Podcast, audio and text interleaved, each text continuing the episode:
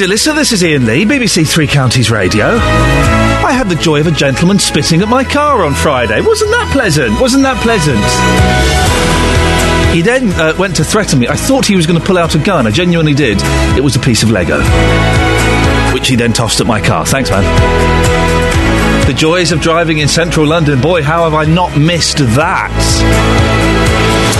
Lots coming up on the show this morning. As always, keen to get your say on lots of these stories. So we're not sending military action to Syria. But what about the humanitarian aid? Would you send money to Syria?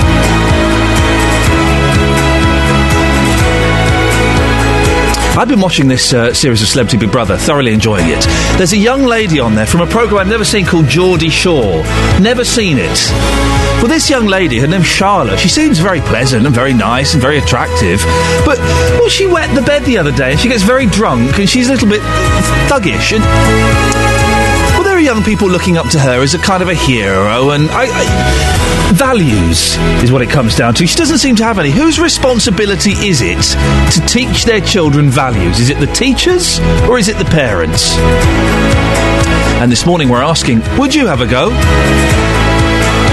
Facebook.com forward slash BBC 3CR. You can send a text 81333, start your text 3CR, and you can give me a phone call 08459 455 555. Across beds, hearts, and bucks.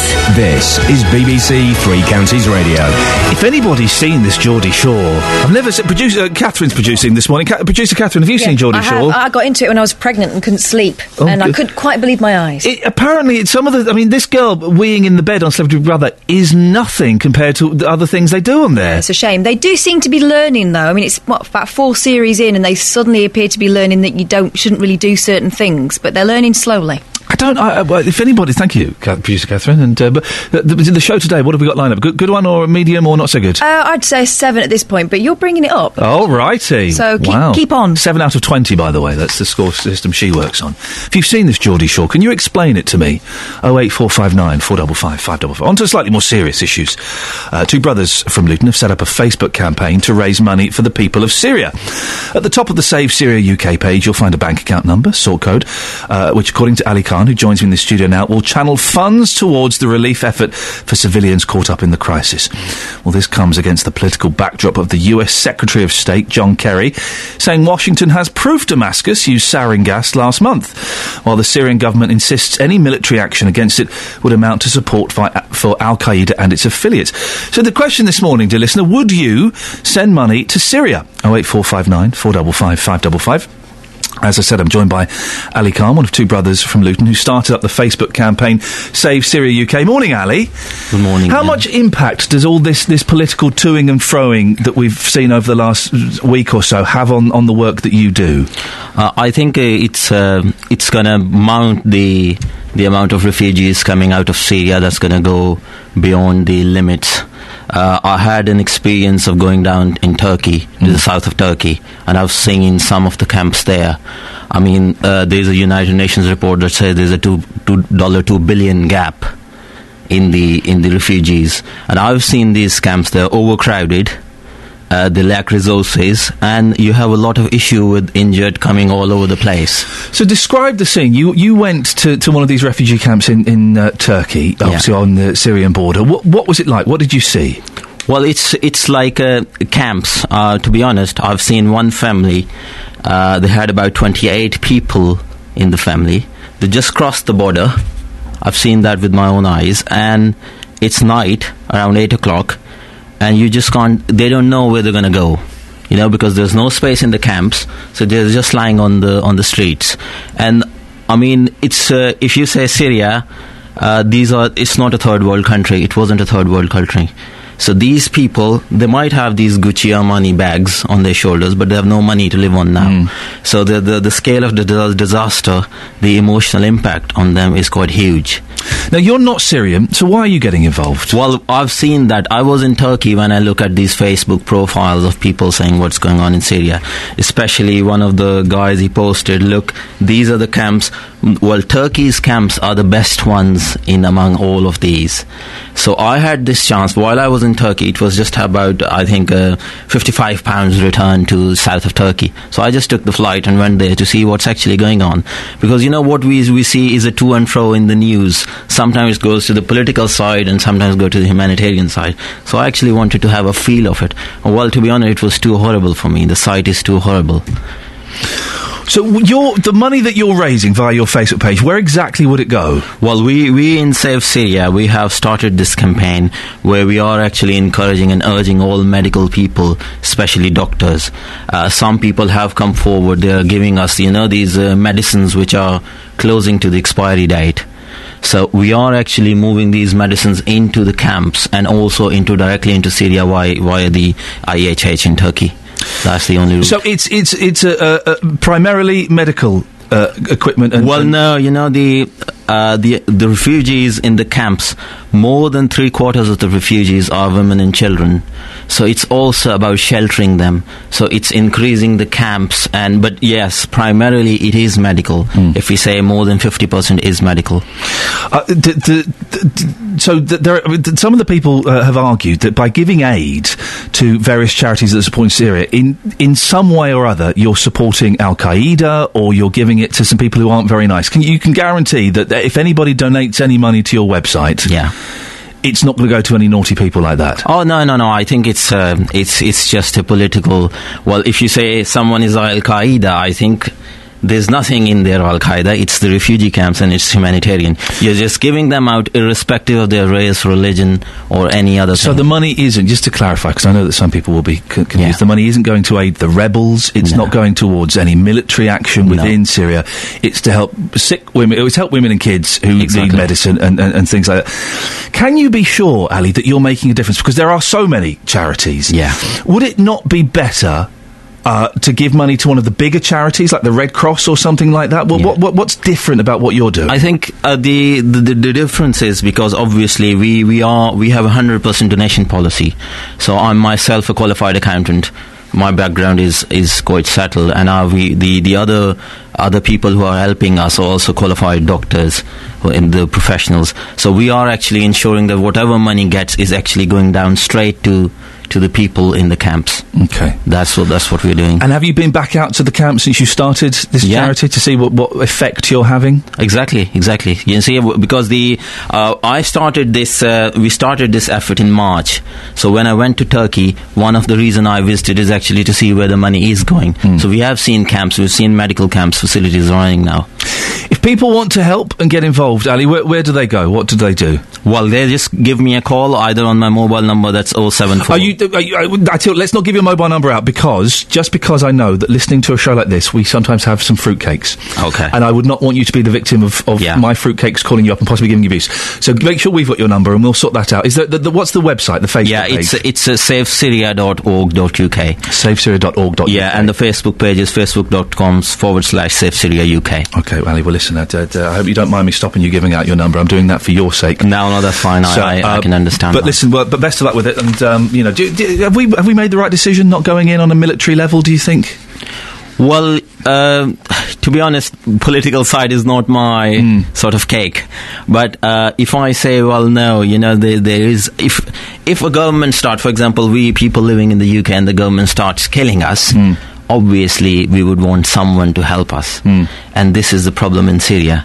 You know, it's a hu- huge country. No matter whatever amount of aid we give, there is still going to be c- chaos. And if the the action increases, like the government, the atrocious, uh, the things which the government is doing over there, that increases, the refugees are going to increase, and ultimately we will have problem here because people are going to come here and take asylum. So you need to stop that. Ali, thank you very much for coming in. Best of luck. That's Ali Khan. Uh, give us a call 08459 455 555. Would you give money to Syria? Very simple question. Speak to you after this, Billy Joel. Would you give money to Syria? Humanitarian aid.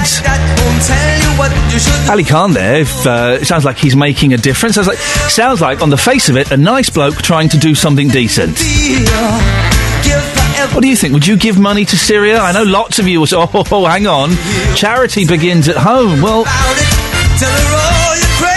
does it really? Let her know you need her. Let her know. Oh eight four five nine four double five five double five. Are you heartless if you don't give money to Syria? Oh eight four five nine four double five five double five. It's coming up to six sixteen.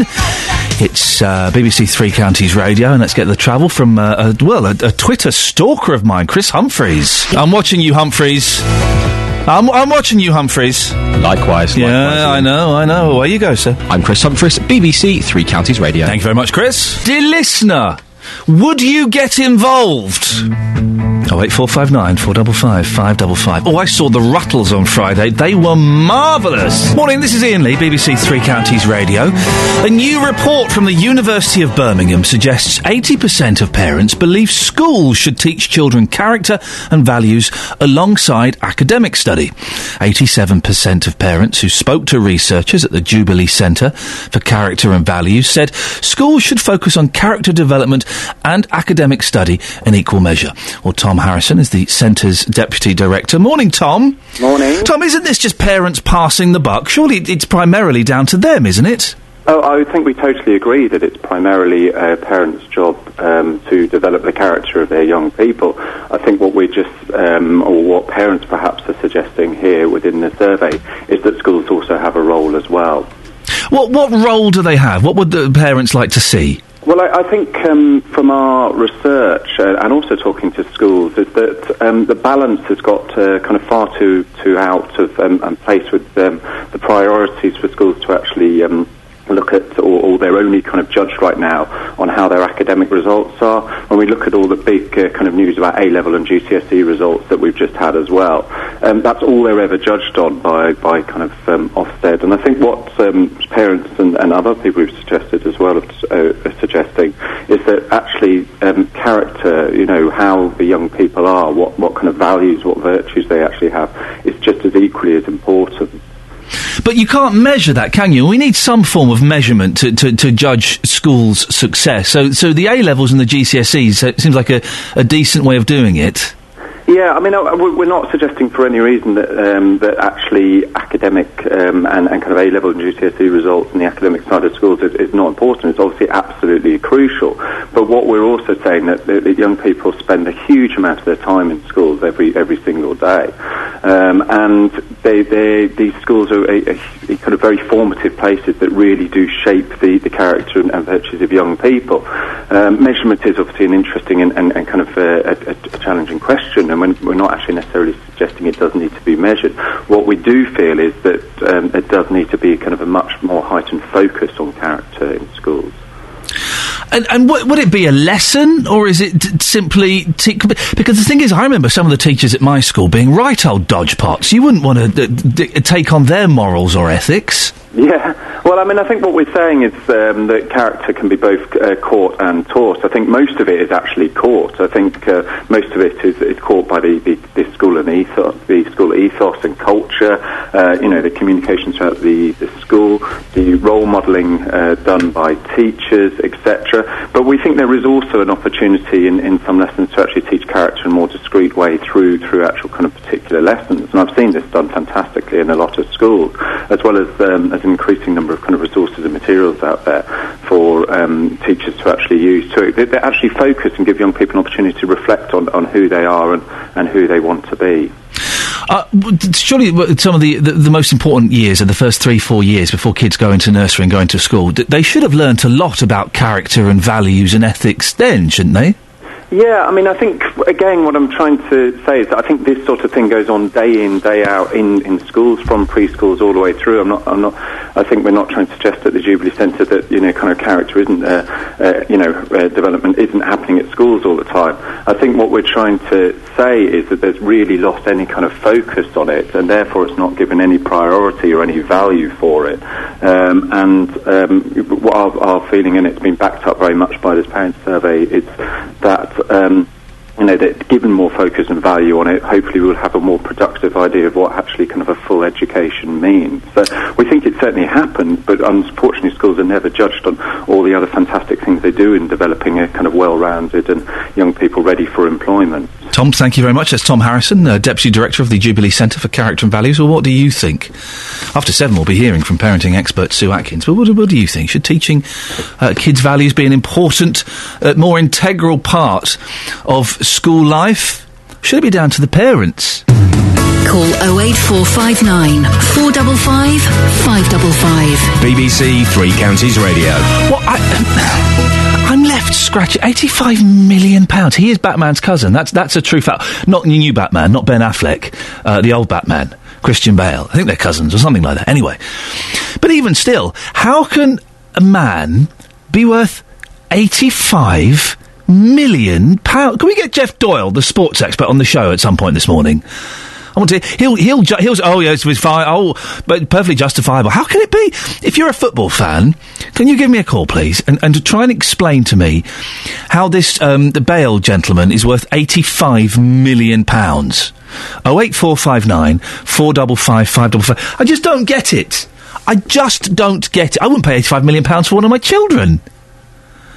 I'd go maybe 20 quid? I'm joking. It's a joke, for goodness sakes. But I, I, 08459 455 555. Coming up in the next 30 minutes of the show, would you have a go? Now, that was chosen by producer uh, Catherine. Good morning, producer Catherine. Good morning. Who are they? That's the Civil Wars. Well, now, and you told me an interesting fact. They hate each other. They hate each other's guts. They've just won an Emmy and, and finally made it big, but they've split up. Oh. Because they cannot bear each other. They Apparently, they made most of their album that they've won all the prizes for going in separately. So it's not to see each other. A quick list of bands that hate each other Simon and Garfunkel, Mhm. Everly Brothers, Yeah. Kinks, Yeah. Oasis, towards the end, the Beatles. Take that. Do they hate each other? At some point. Oh. Um, oh, wait, 459 455 Five star. No, they didn't. I think they all. Brothers and sisters, they always do. They, that's not. Yeah, they always do a little bit. I'm trying to think other ba- uh, bands. Um, Go West. I'm making it up now. You are just being silly now. Oh wait, four five nine four double five five double five. Now the reason I've got your microphone on is not because we're a little bit lack on time and one of our guests has just dropped out. Well, there No- is that too, but um, Ah, but but something happened to you this weekend, and I don't mean that thing. the other thing in the park. Yeah, in the park, I went to the park with my mum, and it's not unusual these days to have to do a bit of a litter pick before you can wade through. Parks are the- filthy these Oh, days. And you know what? We're opposite a big supermarket. Oh, jeez. And the kids go in there on a Friday night and they fill their boots with all kinds. You talk about talk about values, right? Just you got some rubbish. Just put it in your put it in your pocket, put it in your bag, put it in a bin. I don't know. It's a bit old fashioned, isn't Especially it? if it's effectively a big bag of family-sized shopping, because they buy, I don't know, donuts and stuff. I don't know what these kids are eating. Anyway, so they're sitting in the park. I do know what they're eating actually, because I'm picking up after Yeah, them. yeah. Um, bottles and, and bits and bobs. Into the microphone, my love. Uh, anyway, so mum does this litter pick. I was already in the supermarket. I come Yeah. over. My mum's like pushing the kids on the swing and said it was worse than usual. So vodka bottles. all sorts. In my little playground, vodka bottles. and also, who writes swear words on kids' play? Oh It's man. It's just so horrible. And my little girl's starting to read, and I'm having some uncomfortable lies having to tell her Yes. about what things say. you know, Involving male chickens, etc. So she's um, swinging on the swings, and Mum said it was worse than usual, and she's fuming actually because it's not what you should. You go to the park, you shouldn't have to be doing the whole litter pick thing. Uh, you know. Uh, anyway, so uh, she's done just this. we do. Just we finish at nine o'clock this know. morning. You know that, don't She's you? done this. These girls pitch up after we've been there for about 15 minutes and they've got their shopping.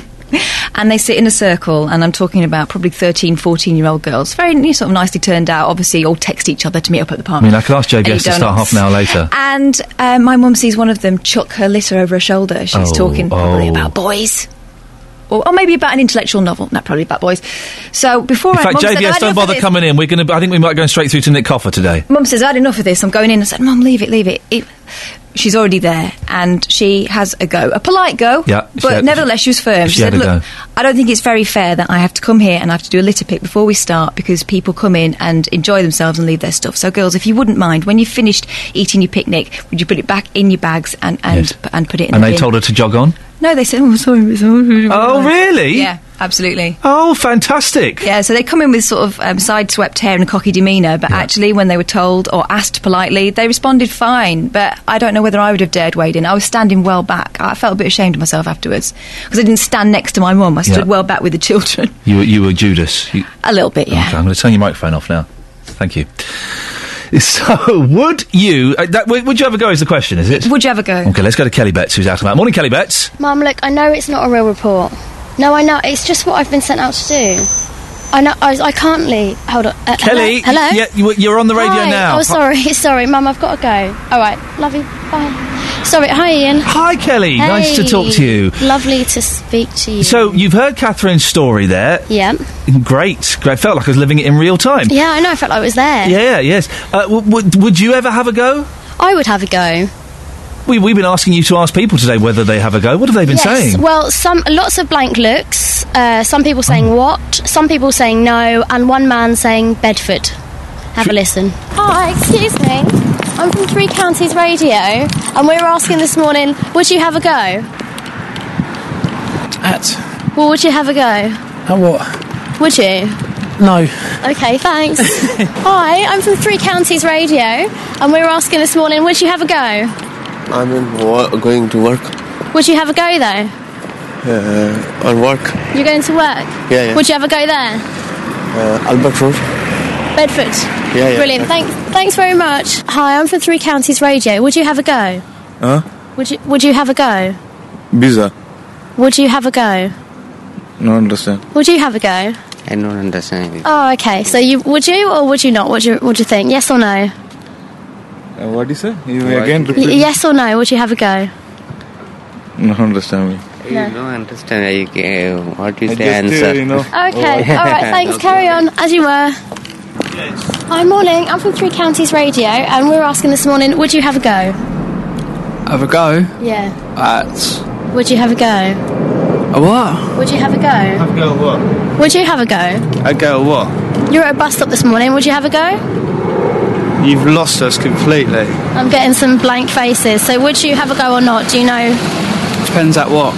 What about you? Exactly the same question. Have a go at what? Yeah. All right. Thanks.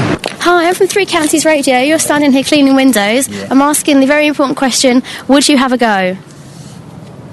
A what? Would you have a go? Um, no. Excellent. Thank you very much. Hi, excuse me. I'm from Three Counties Radio. Asking the question this morning: Would you have a go? A go at what? Would you? A go at what? But would you if you had to? I don't know what I'm going for. But if you had to, would you? Well, I'm going to work now. So. Okay, thanks. Hi, I'm from Three Counties Radio. Asking: Would you have a go? Sorry? Would you have a go? On what? On would you have a go? Would you? Would I? I would. Would you? Oh, oh have a go on what? But would you? on what? But would you have a go though? But on what? I don't know. But yes or no? Yes. So disappointing reaction there, Kelly. Not many people, it seems, would have a go. Is this real? Sorry? Is this real? Are we on air? This is actually going out Brilliant. on the BBC. Oh, that's excellent. Yeah, disappointing reaction. Not many people would have a go. Most people would say what? Not as disappointing as me finding out Justin Dealey wasn't in this week. But no, I'm sorry. Yeah. Soz. Where are you off to now? Uh, where do you want me to go? Um, Would you have a go? Thanks very much indeed. Catherine, it's disappointing reaction, isn't it? People wouldn't have a go. My mum, see, and Kelly would be the only ones who'd have a go. I'd have a go. I've I've had a go, and wouldn't necessarily have a go if the kids were there. But I have had a go. Uh, at people, well, I did actually once. There was a gentleman. Um, well, there was a gentleman smoking a drug cigarette at a bus stop, and I had. They the, think no one knows, don't they they? think no one knows. It smells of drugs. It smells of drugs. It smells of Eastern mysticism and indeed a little bit of magic. And I Smells was, of a life going off the rails. Is what uh, supposed it does. And, uh, oh, yeah, that's right. It's not quite not the romantic image I just painted. And I was there with the boy, and I said, um, "Mate, I don't think you really want to be smoking at a bus stop." Why not, man? Uh, It's good. He didn't speak like that at all. He spoke in a very. Why, why not? I said, "Well, because I've got children here, and you don't want to be doing that." And uh, he carried on smoking. But I had a go.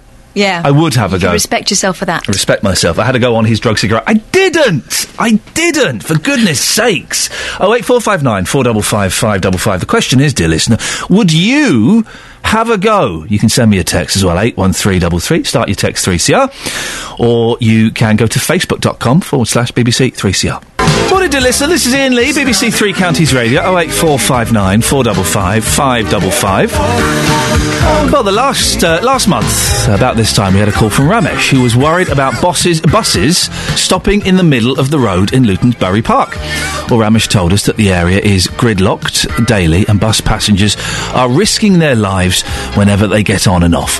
The Luton Borough Councillor responsible, Dave Taylor, told us that the life at risk was nonsense, but that he he uh, said he'd have a look into it for us. We'll speak to him in a minute, but first, Ramesh and his wife Habi are in the studio. Good morning to both of you. Good morning. Uh, Ramesh, we'll start with you because I suspect that your wife may be trouble. Have has anything has anything changed since we last spoke? Come nice and close to the microphone. Nothing at all, man. No, nothing changed. So just remind us what the problem was, what the issue was you had. The problem was that they got to have a proper bus stops on the Bury Park. Yeah, I mean they made when they done this, they spent millions pound there. It's gone from wet to worse. Mm. You got to have a proper bus stop on the side. They made the footpaths big there so they can put their shop display there. You know, there's no health and safety there. So they need a proper bus stops. I already spoken to Mr. Harris some time ago. He said, "Oh, we want to do it, but we haven't got the funds." So you imagine, all the buses goes on the Bury Park Road. You know, I can mention the names of the buses. Every three, four, five minutes going through there, and the traffic is standstill. You can work there out how much, uh, how many hours, and how much petrol people burn in Bury Park. Habby, does, does is Ramesh ups, does he come home fuming at night because of this? Come a little bit closer to the yes, microphone. he Thank you. does. I mean, he's every time we're out in the car as well, and he's standing there, he really gets cross. And you've seen it, Oh, I have seen it. Uh, yes. d- d- I don't drive to Bury Park because it's disgusting. really? Yes, because we have to stand in the car um, traffic behind, waiting for the bus for the passenger to get on the bus before they can move. The the bus stop should be taken inside the curb so there's enough room for other traffic to flow swiftly. Realistic though, Habby. Realistically though, is there anything that could actually be done to make that traffic move better? Well, a little while ago, they were trying to fix their road. If they bought the curve higher or lower, I, don't, I can't remember. But instead of doing that, why didn't they take on the inside? Because they had already started the work. Well, we can. We're joined by Councillor Dave Taylor, who can uh, speak to us now. Good morning, uh, Dave. Good morning, Dave. Uh, d- d- so d- d- nothing has nothing has changed. Nothing's been improved. Yeah, no, nothing, nothing has changed at all. There's, there's, there's, there are no real problems. Um, one thing I, I noticed um, when I saw the information that you gave, that buses are stopping in the middle of the road to load and unload passengers. That's not the case. They're stopping at the curb. They're stopping at the bus stops to load and unload passengers. Well, you're saying there's no problem, Dave, but I, I've got two people here. Uh, uh, Habby, t- tell Dave what the problem. Sorry, you can't hear. Pl- uh, please, sorry, please put those headphones on. I do apologise. And, and uh, Ramesh, if you put those on. Uh, th- Habby, Dave is saying there is no problem. Buses aren't stopping in the middle of the road. You tell Dave what the problem is. Have you gone to Bury Park? Have you stood behind the car, bus? Yes, yes, I'm down there on a regular basis. In the car, I'm walking. Yes, but the bus is standing there at the bus stop, letting the passenger on and off. The That's traffic right, yeah. is standstill. They can't take over the bus because there's oncoming traffic. What are you talking about? There's no problem. Yeah, there isn't. I mean, the con- there is congestion in Bury Park at particular times of the day. Um, Most of the time of the day. I'm sorry to interrupt. Yeah, but that's that's nothing to do whatsoever with, with buses stopping to load and unload passengers. We're talking about the traffic standing because the bus stop are not being taken inside like they were before. Yeah, the reasons that when, when we did the refurbishment a few years ago, um, it was discovered that people were parking in the bus laybys all the time. But then you need more traffic warden to tell them not to park in the bus lane. Yeah, yeah, yeah, yeah. That's right, and we were doing that, but it's a battle that we couldn't win. Uh, the problem was that there was consistent parking in those laybys, so buses were. So you gave- you- Dave, you- they were stopping in the middle of the road to unload passengers. Dave, you gave So up then. the. You gave up then. There were people breaking the rules, and you gave in to them. You should Well, find we a solution didn't- for that. We didn't. It's constant. It's it's constant. What we're what we're doing at the moment, that you're probably aware of, we're doing camera enforcement in certain areas around the gyratory. But it's Um, not hang on a minute, hang on a minute, Habby, let him finish. Problem. And that, that is certainly solving the congestion problem around the Nadine Plaza because of indiscriminate parking. And I think that's that's part of the problem that you've got in Bury Park is is, is, is cars indiscriminately parking all over the place. Um, but I've, I've watched the buses load and unload. Some stop for only a few seconds. Dave, if, if cars are parking, in front of the Dave, if cars are parking where they shouldn't park, you slap Yeah. tickets on them, you send them fines, you tow them away. That, that that's what happens elsewhere in the country. Why is that such a problem where we are? Yeah, I mean we don't we don't tow vehicles away. Um, we what what we did what we did. It's, Well, it's maybe you should. If they, people, when I used to live in London, if you parked your car in the wrong place, you came back, your car wasn't there. That's right. That's right. But if the vehicle is still there, it still stops the buses unloading and loading at the bus lay-by. Um, it's not a problem. It's it, uh, it, you know, and I've looked at it. I've looked at it several times. We've been over and over this again. Um, it's a myth to say that buses stopping to load and unload passengers are causing traffic problems in Bury Park because they're not. Okay, so uh, the, Habib, it's a myth. You are making this up. They are not causing traffic problems. Okay, next time we're on the bus, I'm going to uh, time, see how long the bus stop is. Bus is stopping at the bus stop, and then we'll come back on the radio and tell you. Because I don't come to Bury Park. The reason is I'm spending too long waiting in the bus. I'm not shopping. Yeah. Why, why can't we have a proper bus stops, my friend? Yeah. Why can't? Yeah, what why Ramesh is asking, why can't we have proper bus stops? Yeah, they are. They are proper bus stops. No, that's no problem. Why you want them big footpaths there? You know, the people can put their displays there. Why can't you move the bus stop in, into no. it? The wider footpaths would help pedestrians. But, but hang on, excuse me, sir. What pedestrian are you talking about? People, the shopkeeper keeper putting their their displays all over the footpath. There, you can't even move in there. No, they're not. No, you haven't not. got the guts to tell them off or do anything. No, we've done that. We've we've we've tackled that problem. No, you haven't. No, you haven't. ma'am. I'm Sorry. sorry, Mike. Ba- Dave, listen. Basically, at the end of the day, we've got two very unhappy customers here. We've got uh, the, the Habby and Ramesh, who, who, who uh, and th- I'm sure there are other people out there. And if there are, oh eight four five nine four double five five double five. If you know this area of uh, of Luton, you can let us know what you think. Uh, who are unhappy with the traffic build-up uh, and the way this has been managed. But you're not going to do anything at all. You don't. You, you Yeah, don't think I there's a problem. Uh, there are traffic problems in Bury Park, and it's usually due to the sheer volume of traffic. If you take out Eid and you take out when there's a football match, at peak times there is a there is a problem with traffic. It's- Okay. it- it- yep. Dave, listen, I appreciate you said you'd come back on, and you did, and I always respect someone who says that. So thank you very much for your time this morning. Yep. Okay. Cheers. The councillor Dave Taylor. Uh, we're, we're running out of time very quickly in 20 seconds. Ramesh, happy with that? No, I'm not happy now. eh? He's talking rubbish. Thank you for minding your language there. Hab- no, I know. We had Habby. You, you got did 20 seconds. What would you like to, to say? Just uh, they're telling Pibs they're not doing anything about it. There's uh, many issues in Bury Park, especially for the pedestrian as well, when there's uh, loading and unloading. Mm-hmm. I've gone through there in front of one of the shops. I'm not naming any shops. There's only enough uh, room for one person thin to get through Hmm. because they've got em- uh, display this side, empty box this side. I have seen mothers with pushchair go into the road Hmm. and walk to a crossover. He's talking about he's talking nonsense. I'm okay, sorry. we have to end it. Thank, you so much for coming, Habby and Ramesh. If you know this area, this stretch of road, what do you think? Uh, uh, do you agree with my two guests in the studio, or do you agree with Councillor Dave Taylor? Oh eight four five nine four double five five double five. Let's get. I'm still on the radio, you two. For goodness sakes, button it. Let's get the travel news now, shall we?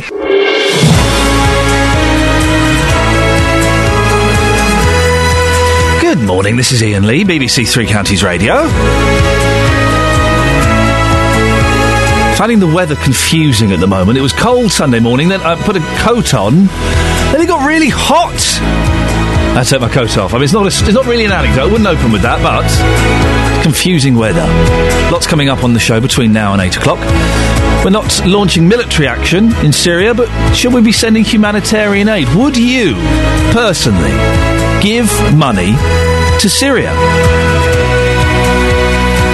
Values in the classroom. We're hearing stories about kids chucking rubbish everywhere, looking up to these people from Geordie Shore. Well, who should be teaching kids values? Is it teachers or is it the parents?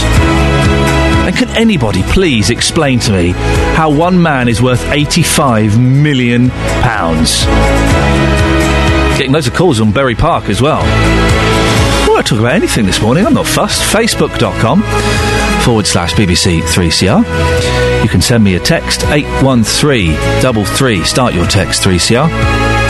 Or you can give me a call 08459 455 555.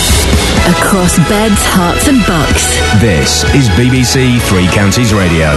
Kind of on the subject of values, I've been watching Celebrity Big Brother because I done like it and stuff. And there's this girl in there, Charlotte from Geordie Shore. What is she? 23? Something like that. She's a kid, really. And she's very attractive. She's very funny. She seems like a charming person some of the time, but then other times she seems like a horrible little Well, Broken Britain, I described her the other day. She thinks it's funny to get, like, not just drunk, but, but she, what she call it, mortal. Here we're getting mortal. Which just means crawling about on her hands and knees and collapsing, falling out of bed and weeing the bed. So I, I've not seen this Geordie Shore. Apparently, this is nothing compared to what else they get up to on there.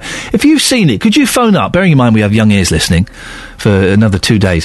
Can you phone up and let me know what Geordie Shore is all about? Uh, Matt in Luton. Hello. Have you ever seen Geordie Shore? No, I wouldn't watch that program like you. It, it sounds awful. Well, I'm tempted. Though. again, it's parents, isn't it? Yep, down to the parents. You can't hit them anymore, can you? Well, I would. Oh, what the parents? Either one. Okay.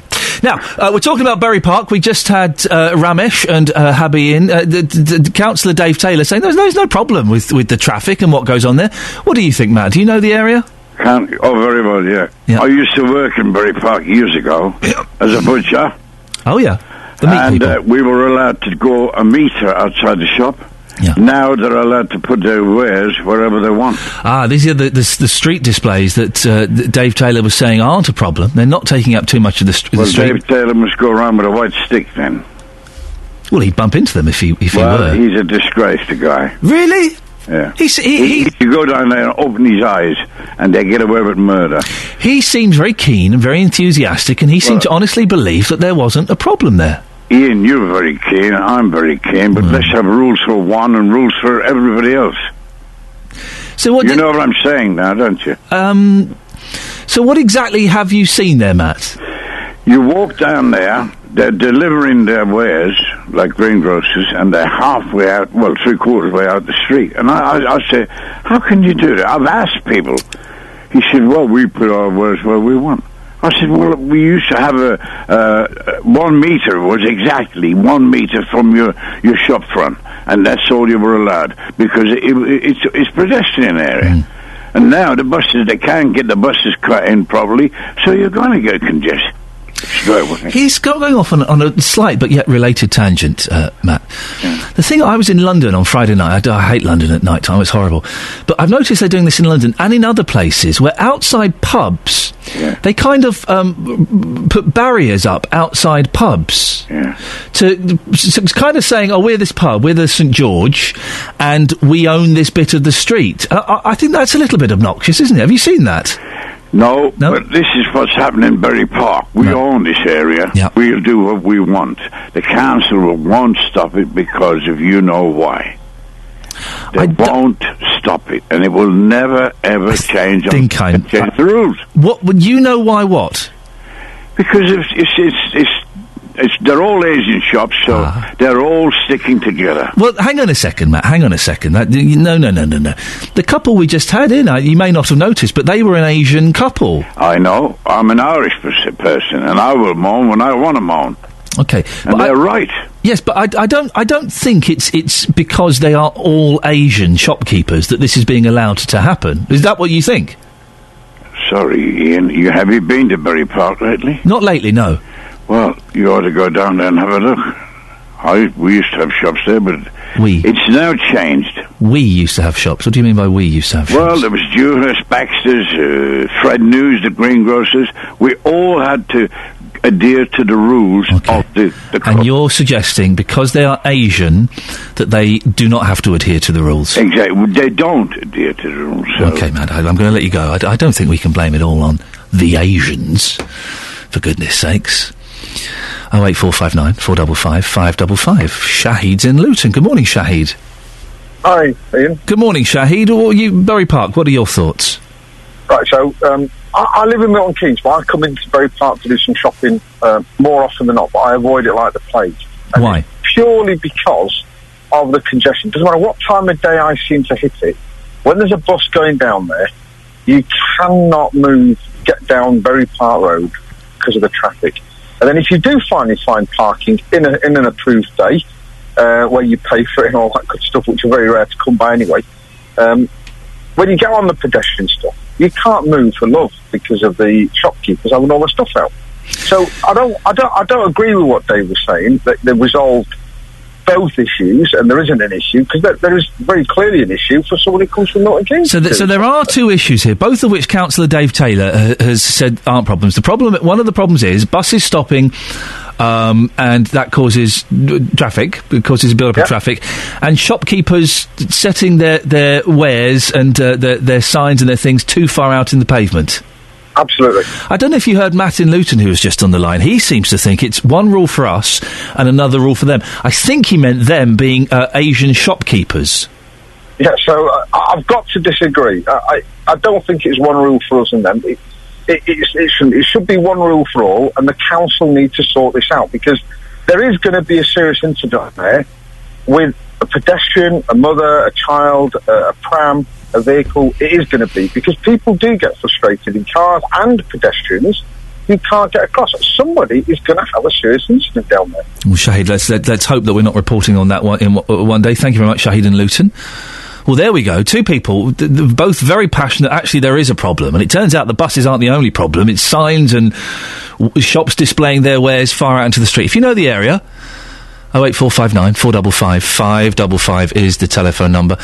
Uh, if you want to give me a call now, we were talking earlier on about two brothers from Luton who are using Facebook to urge people to send money to Syria. Well, given the fact that the US Secretary of State, John Kerry, says Washington has proof Damascus used uh, sarin gas last month, and the Syrian government says any military action would amount to support for Al Qaeda and its affiliates. Well, the Milton Keynes North East MP, Mark Lancaster, is also a member of the British Syria All Party Parliamentary Group. Morning, Mark. Can you ex- explain what that means? British Syria All Party Parliamentary Group. What is that? Well, I'm not actually a member of the um, of the all party parliamentary group. Um, I used to be, but uh, once I became a minister, uh, you're not allowed to be a member of an all party group. it's basically a series of groups in uh, in Parliament who um, show an interest in other countries around the world, uh, and um, and that's it really. Would uh, we're asking this morning? Would people send money to Syria? We've had a couple of texts, which I'll get to in a bit, but basically saying no. Should people be be concerned about sending money to Syria? Well, I suppose it depends how you would send it. I would suggest that it is a reasonable response for the United Kingdom as a government to be offering humanitarian support um, to refugees affected by the crisis. I've, uh, uh, you know, I've I've had some experience in refugee camps around the world in my former role when I was a shadow minister for international development, and uh, they can be pretty grim places. And we've seen the horrors that are happening in Syria. So, with so many displaced people now moving across into Jordan, I don't think it's unreasonable for the British government to support by offering tentage or accommodation of some form, food and shelter. Were we right not to go in on a military level? Well, certainly I voted uh, that we should condemn the chemical weapons and that we should uh, wait for the UN inspectors to report and that we should follow the UN process and only then should we have a further vote about military intervention. I think at the moment, um, as time has gone on, I, I feel sort of quite confident that I made the right decision. What I don't understand about the vote, I, I, the cards on the table. I'm supposed to be vaguely impartial. The cards on the table is I don't think we should necessarily should go in on a military level. But the question last week, if I'm right, ended with the words "if necessary." And surely the answer to any question that ends "if necessary" is yes, isn't it? No, it's not at all. But I think what we have to be very careful about is that that uh, motion was very clear that we could not go in without a further vote, and I think some people forget that. But at the same time, when you have a dictator like President Assad, who is so ruthless that he's prepared um, to uh, gas his own population, and then I think the last thing we should be doing is sending a message to President Assad: Do you know what? You can do just what you want, whatever you want, and nothing will ever happen to you under any circumstances. Uh, I mean, certainly from my own experience as serving as a soldier in Kosovo, in Bosnia, and in Afghanistan, I mean, I would be very loath to, co- to commit ground troops, but I think what that motion did last week was exactly the right thing, which was to say we will follow the UN process, do everything we can under the international agreements that we have. Um, we certainly condemn the use of chemical weapons, um, but ultimately we won't do anything unless there's conclusive proof and, and crucially, a further vote of the House of Commons. It's, it was a balance. Isn't this a chance for um, the Britain to kind of lead the way? If we can't go in, as we can't now, on a military level, if we flood that area with humanitarian aid, a it would help, you know, the the million or so people that have been displaced, and would be a great thing to do. But b on a purely selfish level, it would make us look good, wouldn't it? Well, it's not so much about making us look good. I No, it's a like- nice. Of course, it's not, but it's a nice little byproduct of us doing that. Well, Okay, fine. I mean, uh, listen, I think ultimately, after what happened 10 years ago with uh, the way that um, uh, the then government um, forced through uh, and effectively misled, I think, many feel, uh, Parliament, um, David Cameron, to his credit, I think, is trying to do the right thing, but do it in the right way. And uh, we've seen that over the last few days. I mean, what people don't realise, of course, is that the British government is already giving um, aid, um, not to Syria, but certainly to the humanitarian relief in that region. I mean, uh, millions of pounds have been given um, to date. It's interesting how sometimes we have sort of debates on the radio saying that the UK should not be giving money in, in overseas aid, that DFID budget is too high, and yet now in recent days, I think we begin to see exactly why we do have a DFID budget, so that we can offer humanitarian support uh, in situations such as this. Mark Lancaster, Milton Keynes North MP. Thank you very much indeed. Well, a couple, two questions, I guess, off the back of this. Would you personally give money to Syria? Have you seen any of the pictures? What's going on there? I mean, it, I think it is something like a million people have been displaced. It's an incredible amount, however many it is. Would you give money to uh, to Syria? And should the British government go in? We can't go in with guns and um, the battleships and things like that. So should we just chuck a load of money in humanitarian aid? It will be hard to argue against that, wouldn't it? Wouldn't it? 716 BBC Three Counties Radio 08459 455 555. So a month ago, we had a call from Ramesh who was worried about buses stopping in uh, the middle of the road in Luton's Bury Park. Uh, he told us the area is gridlocked daily and bus passengers are risking their lives whenever they get on or off. Well, uh, Ramesh came in this morning with his wife Habby and uh, a- another problem transpired that shops are putting signs out and putting their kind of stuff out and that it's taking up a lot of the pavement. So there are two issues. Buses stopping, uh, uh, gridlocking the area, and shops putting uh, stuff out and taking up loads of the pavement. Well, we spoke to uh, councillor, the councillor responsible for this, Dave Taylor. He said, "No, no, no, no, no, no. It's a myth. No problem at all. Not a problem in the slightest. Everything is fine. Just, j- j- j- calm down. There are, there are more important things. Not a problem at all." Well, we've had a couple of callers who said, no, th- no, there is a problem. Both the buses and the signage is a real problem. If you know the area, 08459 455 555. Uh, Dave's in Luton. Morning, Dave. Morning, Iain. Dave, who's, who, what do you, do you believe Councillor Dave Taylor or do you believe that the other callers we've had, that there is a problem? A few months ago, I met Mr. Taylor with Justin at Sundon Park. So the, uh, the issue at Sundon Park, the traffic lights. Yes. Right. We were talking there, as we went off the air, we were talking there to Mr. Taylor, and we said about Bury Park. And he said, that's a nightmare. Now he's saying it's a myth. The thing regarding uh, Bury Park, and we suggested, when the buses down from Dunstable, before they enter Bury Park, the passengers should get off of there and on. The same as Leagrave Road. They should get on and off. Now, when the buses move away and go through Bury Park, at the other end, they've got the Sainsbury's where the buses pull in. They used to have, um, from Luton, they used to have by the Odeon Cinema, the old Odeon Cinema, a pull in. And we said, why didn't you build that recess there back again, like the one you got at Sainsbury's, and cut the two buses up in the middle of in Bury Park, where the buses are stopping in the middle of the road, to make people walk. Why have three bus stops in a vicinity of about what a quarter? Well, it's not even a quarter of a mile. What's Why the, so- three bus? what's the problem it's causing with the traffic, Dave? When it comes down from uh, Dunstable or Leagrave or coming in from uh, from Luton, it's the middle bus stops in the middle of Bury Park.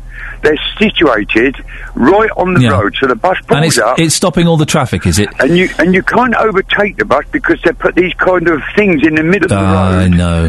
The stonework. Yeah. You can't uh, you can't go over them. It's law. You can't mustn't go over them. I know those. Right. So those two bus stops Yes. where um, where they've got them situation, take them away. So make people walk. They've either got to get on at the Odeon or get off at uh, Sainsbury's or get off at Dunstall Road before they enter Bury Park.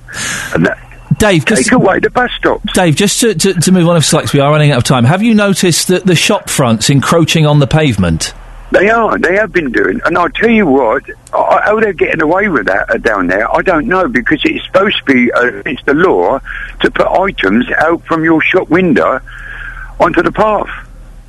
Dave, listen, thank you very much for that. Well, I, I, I think we need to get Dave Taylor back on again. I think we need to uh, uh, collect all of these opinions together. Put them together. I've got an email here from Trevor. The main problem with driving through Bury Park is down to the incompetent council and their traffic management department. In my honest opinion, the fools should be sacked without compensation.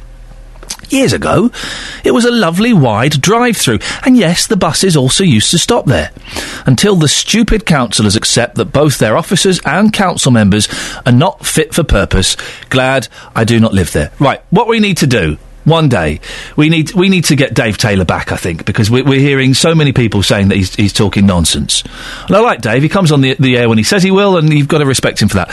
One morning, we need to get Justin down there. We need to get Dave Taylor down there, and uh, we need to get a couple of people who are upset. I think with the situation. Producer Catherine, you have the power to make that happen. I'll make it happen. There we go, you see. She really does.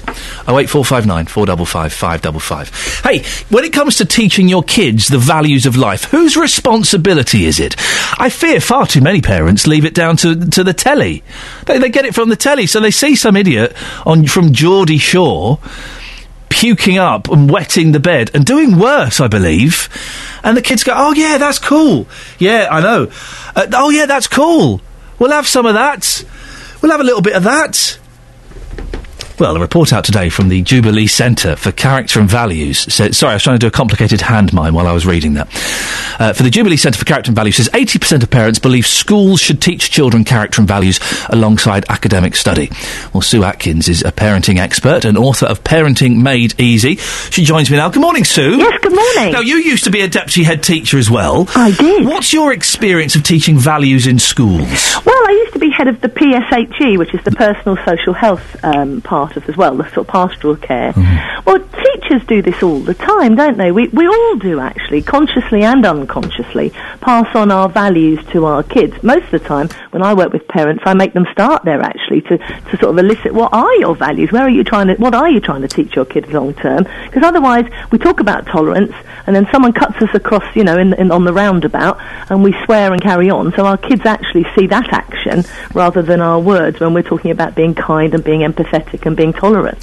Should it be a lesson, Sue, or should it be just what we absorb from watching people around us at work and play? It's a bit of both, isn't it? Because all the time we're teaching our values. I wrote, I mean, I've written a blog today about it, but I wrote another one a long time ago about being a role model to our kids. And I said, what is, you know, David Beckham and what have you, how can you be a superhero to your kids? And where do your children learn your, their values? Like you say, do they watch it from the telly and pick that up and think that's okay to be cruel or to be silly or to be behaving like that? Or do they learn it from us? Well, clearly from the first, you know, from the very beginning they learn it from us. Then they go to school and hopefully the school and the home are singing from the same song sheet.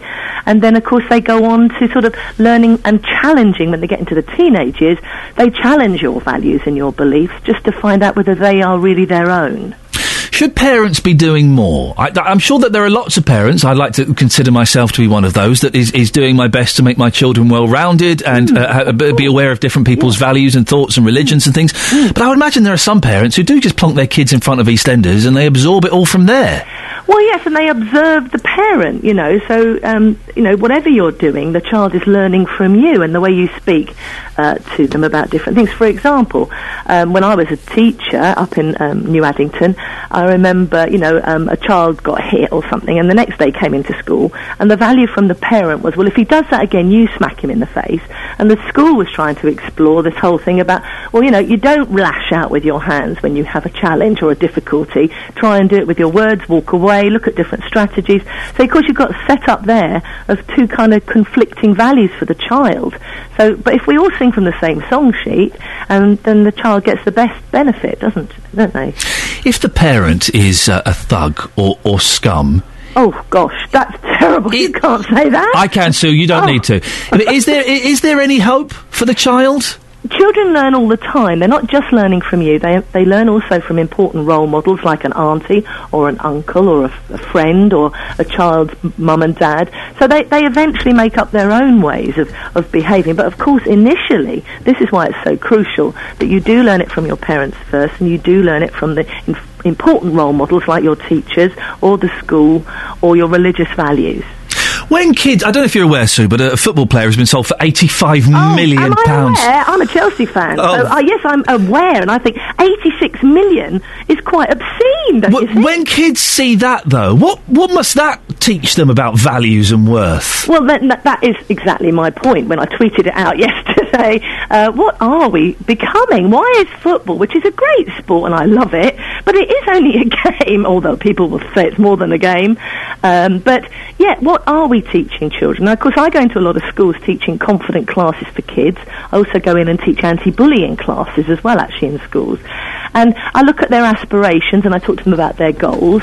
And a lot of children, now that X Factor's back again, aspire to, you know, turning up and thinking that despite millions of kids turning up singing, that they are going to be the one that will win the prize and be the, you know, the X Factor winner, or they'll marry a footballer. And surely we have to teach children to have, and that, why that's fun and in perspective, and I love watching it at times, um, we need to empower our children to have a belief in themselves, have self-confidence, so to go on to achieve whatever they want to achieve, whether that's become a plumber or a lawyer or whatever it might be, and that hard work, tenacity, respect and tolerance achievements are things that, you know, getting up and having another go is an important value to teach children to. that it doesn't always happen quickly and easily. And to be very successful in whatever given field you are, you have to work very hard. So you mentioned your blog. Give, do you want to give it a quick plug? Yes, it's thesueatkins.com. And I blog every day on all sorts of issues. And today it'll be about values. Fantastic. So nice to talk to you. Thank you very much indeed. 08459 455 555. Can anybody explain to me how this man is worth eighty-five million pounds? I just, I do not get it. No one, no one can be worth that amount of money. Surely. Seven twenty-nine, BBC Three Counties Radio. Let's get the latest travel news now with Chris Humphrey. Call 08459 455 BBC Three Counties Radio. Morning, this is Iain Lee, BBC Three Counties Radio. It's 7.33, even more in- incredibly, it's the 2nd of September. Happy Christmas, guys. Coming up between now and 8 o'clock. Well, we will be speaking about Christmas, actually. We'll be finding out what's happening to the Christmas lights in Luton, and we'll also be taking your phone calls, 08459 455 Last week on the programme, I was talking about Dial-A-Ride, the coordinator of the services in Luton, which was withdrawn three weeks ago now, was annoyed because he said the council had made it look like the decision was their fault. Dave Barrett came onto the programme critical of comments from the leader of Luton Borough Council, Hazel Simmons, who said they were irresponsible to take the service away. Well, I suggested they should sit down and just put all of the, uh, the, the you know the bureaucracy to one side and just meet up and have a chat. I even said I'd pay. Not giving them the money yet. Oh, but that's the wrong thing. Let's. Uh, no, that audio isn't there, so we shall. Uh, we shall skip that. Well, after my event intervention, they did go and have a coffee last Friday. We can find out how it went. Dave uh, Barrett from Dial Ride joins me in the studio. Morning, Dave. Morning, Iain. Uh, y- y- the meeting happened. I was surprised. What, what happened? Did, you, you kind of and coffee, and was was it, was it awkward? Was it uncomfortable? It was it was about as simple as as you were making it out to be when you when you put out the invitation. You know, two people met in a in a quiet coffee arena in uh, in Luton, and they sat down and they shook hands and they had a very friendly chat for over an hour. For over an hour. Over an hour. No croissants, but coffee flowed. They, they, I, I- have you got the receipts? Because I'll, I'll, I'll fill you in for that. Uh, and so, uh, so what happened? You got? Did you get straight down to business? We we did. We got straight down to business, and um, I mean, d- you never know how much time you've got when you've got a one to one with a leader of a council. So you've got to make the most of that time, and uh, that's what I tried to do. But I mean, Hazel was absolutely terrific. She she um, she listened to everything that I had to say. I was able to make every single point that I wanted to make uh, about uh, about what had happened and you know what could happen and, and things like this. And um, she she took copious notes and um, was was rather surprised by a number of the things that I told her. Um, some of the information that she possibly received, you know, it's Chinese whispers. You get diluted as it goes up in an organisation, and then you talk to the person at the top. They say, "Oh, I didn't realise it was quite like that." So uh, it was very very useful discussion indeed. This is very exciting I, I, I, uh, because I do think this is part of the problem that things get lost in emails, things get lost in letters, phone calls to an assistant that then goes up to the next in command and then to the next. It, you're right, it is Chinese whispers, and, and I think a lot of information and a lot of passion can get lost. Uh, was she responsive to your suggestions and your your issues you, that you raised? Well, I don't think she was in a position to be responsive, Iain, to be honest, because, um, I mean, she can't make decisions in, in isolation. She's got to go and talk to her officers at various levels in the organisation, and that's what she promised to do. And, uh, you know, I believe that she will, because she, she actually took the whole thing extremely seriously. And, um, uh, and, and, and, and I, I kind of, I was told before I went to wear a crash helmet, you know, and a, and a, and a you know, a, a, book down my trousers just in case, you know, because Hazel's got a bit of a reputation, but uh, none of that was there at all. Well, she's Very tough, friendly. but that's kind of what want. Someone who's who's tough. Yeah, and and she, uh, I say, it, it was a great two way, and, and we parted absolute friends. You know, super job. For those who don't know, Dial-A-Ride in, in, in uh, Luton has been cancelled. You have a little sip of water, of course you can. Has been off air, so to speak, for three weeks. Des- describe what it does, how it works, and how important it is to well, people. We're, we're a transport service aimed um, at helping the elderly and disabled who find it difficult to use public transport. So. Um, a quarter of our um, a quarter of the people who use our or use our transport in Luton were in wheelchairs, and they've got very little alternative. Uh, there is a, a, a, ideas to use taxis to move these people around in the future, but I'd be very very concerned about the safety aspects of using taxis. Uh, I can go into that in detail with, with the people who, in due course. But um, Well, even, even uh, just- my mum's in a wheelchair. Getting someone who's in a wheelchair in and out of a car, Hmm. uh, you know, or is even the specially adapted cars. It can be tricky. Well, it can. I mean, all our vehicles, Are uh, tailor-made for the job, and um, you know, for either people who want to be more independent and walk up the steps at the side, um, and uh, or if, if they can't do that, then in, in the tail lifts at the back, and they're all equipped that way. So it's a very, very safe means of travel. For um, I mean, you know the figures. You've been quoting the figures: twenty-two thousand journeys a year at the time in Luton. So um, yeah, it's uh, it's it's a sadly missed service. You know, you've had a lot of phone calls here. We, you know, our phones have been the same as well. It's um, it's a sadly missed service, and we were sorry to have to pull out, but you know, the the, the reasons that we did were, were very clear. And it's it is a very important uh, um, part of their life. We take it for granted that I can walk to the shops, I can jump on a bus, I can jump in my car if, if I fancy it. For a lot of people, those things aren't an option at all, are they? Well, you and I can go wherever we want, whenever we want. I mean, how would I have got into this studio at half past seven if I was in a wheelchair? You know, from um, from where I live, it's uh, it wouldn't have been easy. So, uh, I mean, uh, yes, uh, I mean the service is, is not ideal in that you have to plan ahead a couple of days. But um, many of the people who use our service do have routines. You know, I always go to the hairdressers on a Tuesday, and I always go to Sainsbury's every other Thursday. You know, and that's uh, those are the routines they get into. We get used to those routines, and we. So did you Um, say you go, you- was saying, you go to the hairdresser every other Thursday? Were you saying? I would suggest you save your money, sir. they have to pay a search fee when I go. No, but um, I mean, one, one thing that Hazel commented on, actually, I, I, I don't want to go into any detail, but she did comment on that she, she began to realise this wasn't just a dial-a-ride. This was actually a social service that, you know, the ladies who go to Sainsbury's all go on the same day because they want to go together with their friends, you know, and, and if, if one of them can't go, they'll probably go another day so they can all go together. And there's all the chat on the bus that, that goes on in the meantime, you know, and it's, uh, it's almost like the old milkman, you know, if, if, if, you, if your milk doesn't get picked up at the door for a couple of days, you, you realise something's wrong. And we have the same kind of thing. We've actually had that situation where, um, you know, s- somebody has actually been collapsed inside the house and we've been able to raise alarms and, and, and get help for them. It's community, isn't it? Absolutely. Which we're all crying out for, apparently, but we, we seem to be eroding it. Has Hazel given you any time plan? Do you know when you're going to speak to her again? No, I don't. There was no pressure. I mean, it was quite clear that she was she was determined to go away and talk to her people. She's got to do that. I mean, she came in off of annual leave actually, Well, for well- that, well- which well- was well done for which her, was yeah. terrific. Um, so. Um, it, she took it seriously, so I'll just trust her with that, and we'll see what happens. Well, you know? listen, I know I was very naughty springing it on both of you. Yes, you Some, were. I, have been, I've been told off off Yes, air. you. Uh, I've been told off. Sometimes I think when it's it's not normally my style to spring things on people, but sometimes when it's as important as this, uh, then I, I, I think that it's worth just just g- kind of pushing the, the bureaucracy to one side. Uh, Dave, listen, really nice to see you. Hopefully, we'll be able to speak again in the future and uh, have some positive news. It's uh, Dave Barrett from Dial-A-Ride, and thank you as well. We're speaking to Hazel about the Christmas lights, but and I will say this to her, but you know, I think it was a big thing for her. She could have rightly told me to get stuffed, uh, and, and I think it was a big thing for her to turn up and have a chat. Have you got that tenner, by the way?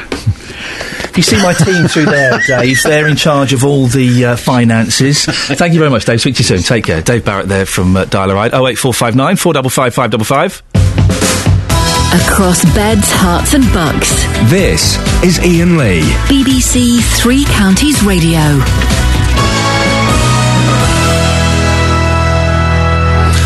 Uh, who taught you the values of life? Your parents or your teachers? It was your parents, right? Wasn't it? Wasn't it? Of course it was. Well, a report out today from the uh, Jubilee Centre for Character and Value says 80% of parents believe it should be schools teaching our children character and values.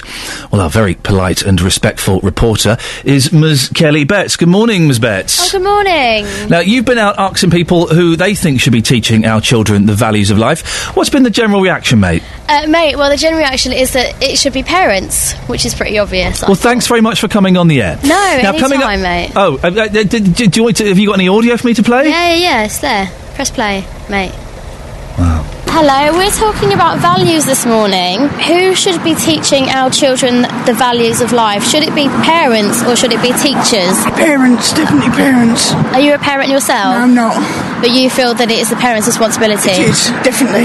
And how do you feel about the 80% of people who are saying that it's the teacher's responsibility? Uh, I don't agree with that. I think it's the parents that should teach their children values. Yes, it's parents are supposed to teach children, their children, because they learn from home. The parents spend more time than the teachers. Are you a parent yourself? Yes, I am. And what sort of values do you teach your children? Well, good values to respect their elders and to be nice to their pair of um, mates, to be clean first, to make sure their rooms are really clean. Should it be parents or should it be school teachers? What do you think? Parents. I'd say parents due to the fact that they're the ones who brought the kids into the world, so it's their priority to raise them well. Are there any values that you've been taught in life that you could share with us? To respect your elders, work hard, just general things really. And was it your parents who taught you values? Yeah, I suppose so, when you think about it. Same as obviously you have other people around you, like whether it be parents, teachers, colleagues, but your main prize obviously be your parents, I suppose. How about you? Do you think it should be parents or teachers? Our parents definitely, because you're the one who lives with the kids, so they'll learn from you. Even if they go to school, yes, they'll help them, but not like as parents. And what are the values in life that you would pass on to your children? Just to teach them to respect the elders. Excellent stuff, Kelly. I'm confused as to why you were strangling that first woman in the report, but you, you're you're I kind was just being polite. It's what she asked for. You're kind of the lost generation, aren't you? In that you, you, you have no manners. Um, you're out drinking alco pops every night, binge drinking. You are you are broken Britain.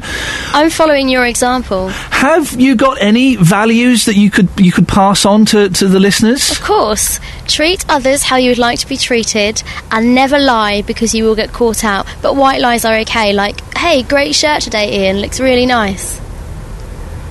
Stuff like that. Yeah. What, what about you? What are your values that you'll pass on to your children? Just be nice. Try and be nice. I, I am. No, hang on. Oh, sorry. I thought. So carry on. Just try and be as nice as you can to people, and if you make mistakes, learn from them. That's good. I like that. Thanks. Yeah. Mhm. Uh, mm, have you ever seen Geordie Shore? No. Thanks very much, Kelly Betts. Oh eight four five nine four double five five double five. When is when is Justin back? Um, next week, I think. Have we got Kelly all week? Yeah. Do you want to hear my words of wisdom? Um, we've got we've got forty seconds to fill. If in doubt, do now. Uh, he who smelt it dealt it. you denied it, supplied it. You did the rhyme. You did the crime. Oh, not again. Coming up, we'll be talking about Luton's Christmas lights. I know, I know, I know. Before that, though, I'm speaking slowly so that the weather gets queued up.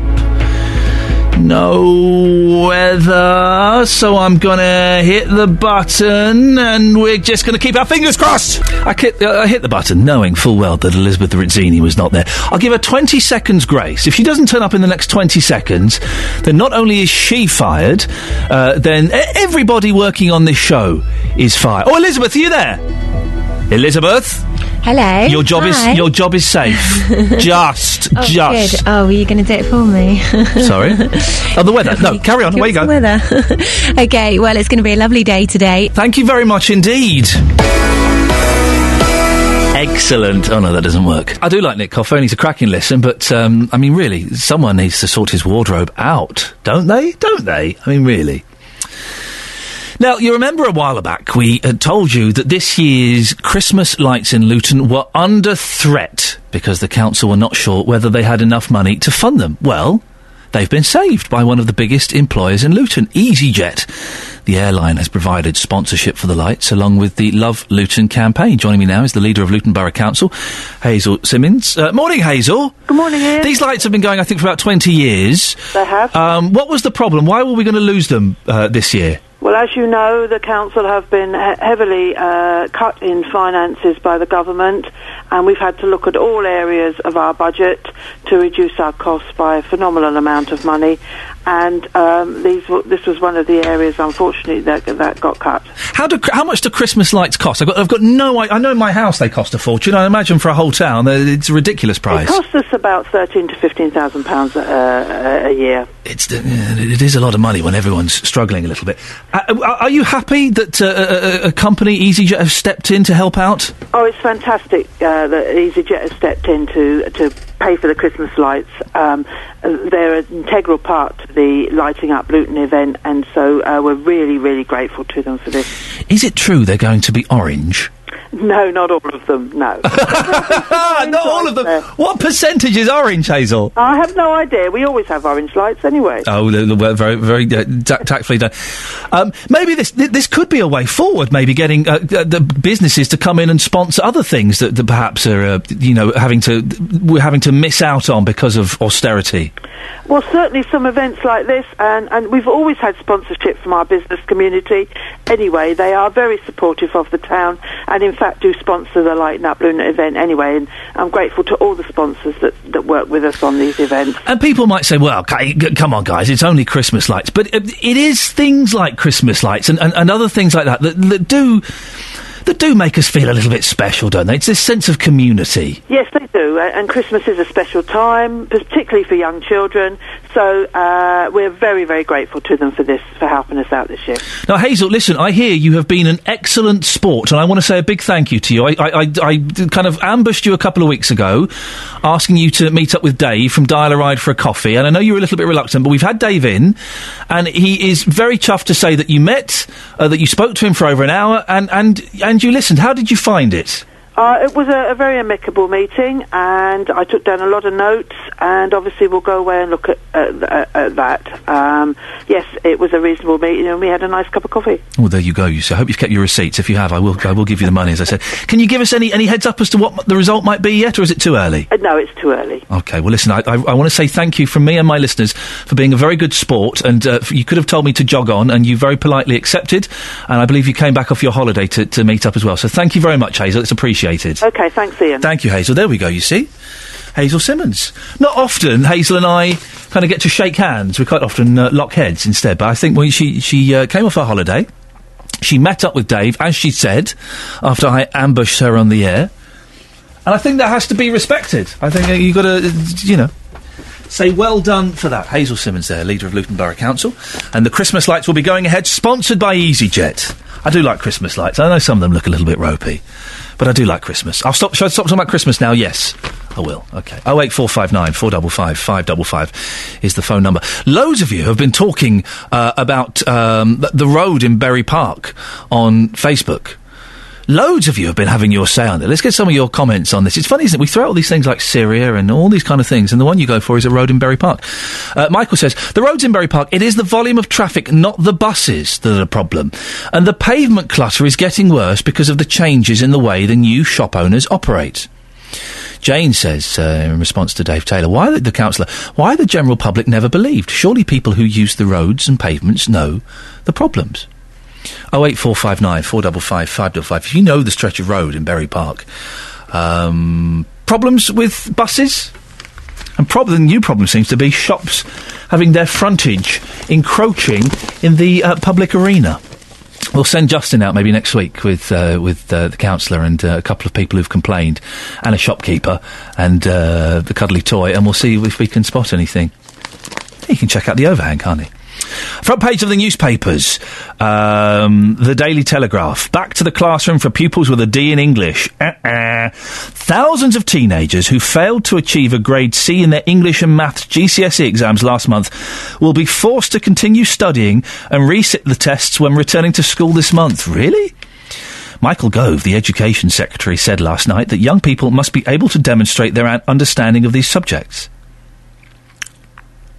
This year is the first in which teenagers will have to remain in school school until they are 17. The school leaving age will rise again to 18 in 2015. Pupil age 16 will no longer be able to drop maths or English. What if you're just no good at maths or English? Some people aren't. Some people just can't take to them and they're going to be forced to retake them. And you have to stay in school until you're 18. You guys, kids is losing out. Pressure on, on Cameron for new vote on Syria strikes, of the Telegraph. David Cameron was last night under increasing pressure to return to Parliament for another vote on British military action against Syria after the Americans postponed missile strikes for at least a week. Lord Howard, a former Conservative leader, Sir Malcolm Rifkind, a former Foreign Secretary, and Lord Ashdown led calls to vote again. Oh no, no, we, we've had the vote, guys. We've had. Well, you didn't get the you didn't get the response you wanted. Tough, isn't it? We had the vote. You lose. Next.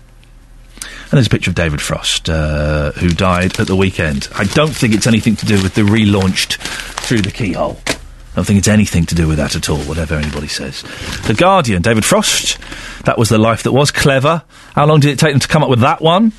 Sarin nerve gas uh, used by Syria, says Kerry. US could go ahead with bombing of regime, even if Congress votes uh, against it. The Independent, David Frost, 1939 to 2013. So bright with extraordinary memory, full of initiative and a remorseless networker. Uh, I was once carrying my nephew, Dylan. This was, uh, well, he was a baby. I had him on uh, one of those uh, baby harness things. I was carrying him, a live aid, live eight. And David Frost came up to him, oh, oh, lovely looking baby. B- baby. That's my nephew. Oh, lovely looking baby. And he wandered off. That's my David Frost story. Can't go, can't go any more than that, I'm afraid. The Times, David Frost. Uh, who Peter Cook hated. Peter Cook loathed David Frost. Oh, he hated. When asked, when asked um, what Peter Cook's biggest uh, regret was, he said because they went to school together. He said it was saving David Frost from drowning at school. well, he nicked David Frost. That was the week that was was nicked from Peter Cook, basically. But um, it, it- it's still a fantastic program and uh, a, a great loss. Put Syria action back on table. PM is told. No, you lost the vote. You lost the vote. You can't just go back and have another vote. That was the life that was. Daily Mail. Well done. David Frost dies, age seventy-four. Sold for five pounds. Your personal details. Councils cash in on names and addresses, fueling junk mail blitz. I've come to the conclusion about junk mail. Everyone says, "Oh, junk mail. Oh, I hate it. Oh, it ruins my life." It's not that much of a hassle, really, is it? Junk mail. Just pick it up and put it in the bin. That's all you have to do. Sorry, just pick it up, put it in the recycling box. That's all you have to do in the great scheme of things, getting through letters about insurance, about um, uh, pizzas, and about we've just sold a house like yours in your street. Not really. When you see what's happening in Syria, you think, not really that bad. I can I can live with that. Town halls are raking in money by selling lists of voters' names and addresses for as little as five pounds a time. Daily Express. Natural new look for Tousle-haired Kate. Okay. And high das- dose of statins can beat dementia. Ev- where do they get every day? Dementia, Alzheimer's, um, arthritis, cancer. They've got a cure for all these things, yet they still keep happening. I would suggest, Daily Express, your cures are nothing. Uh, and the Sun, the footy chief exclusive, sting in the tail. Uh, Bet's shame footy boss Gordon Taylor was last night blasted da- da- da- da- da- da- da- da- da. And you go to the back page, and there's a picture of this Gareth Bale. Uh, my Madrid dream has come true. Eighty-six million pounds deal sparks transfer frenzy. Hey, it's the uh, the last day of, of the transfer window, guys, and trust me, we're really not going to be paying any attention to that at all today.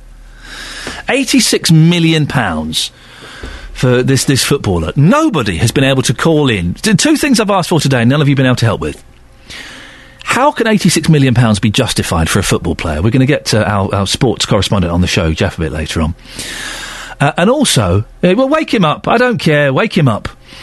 Uh, and also, has anybody seen this atrocious programme, Geordie Shore?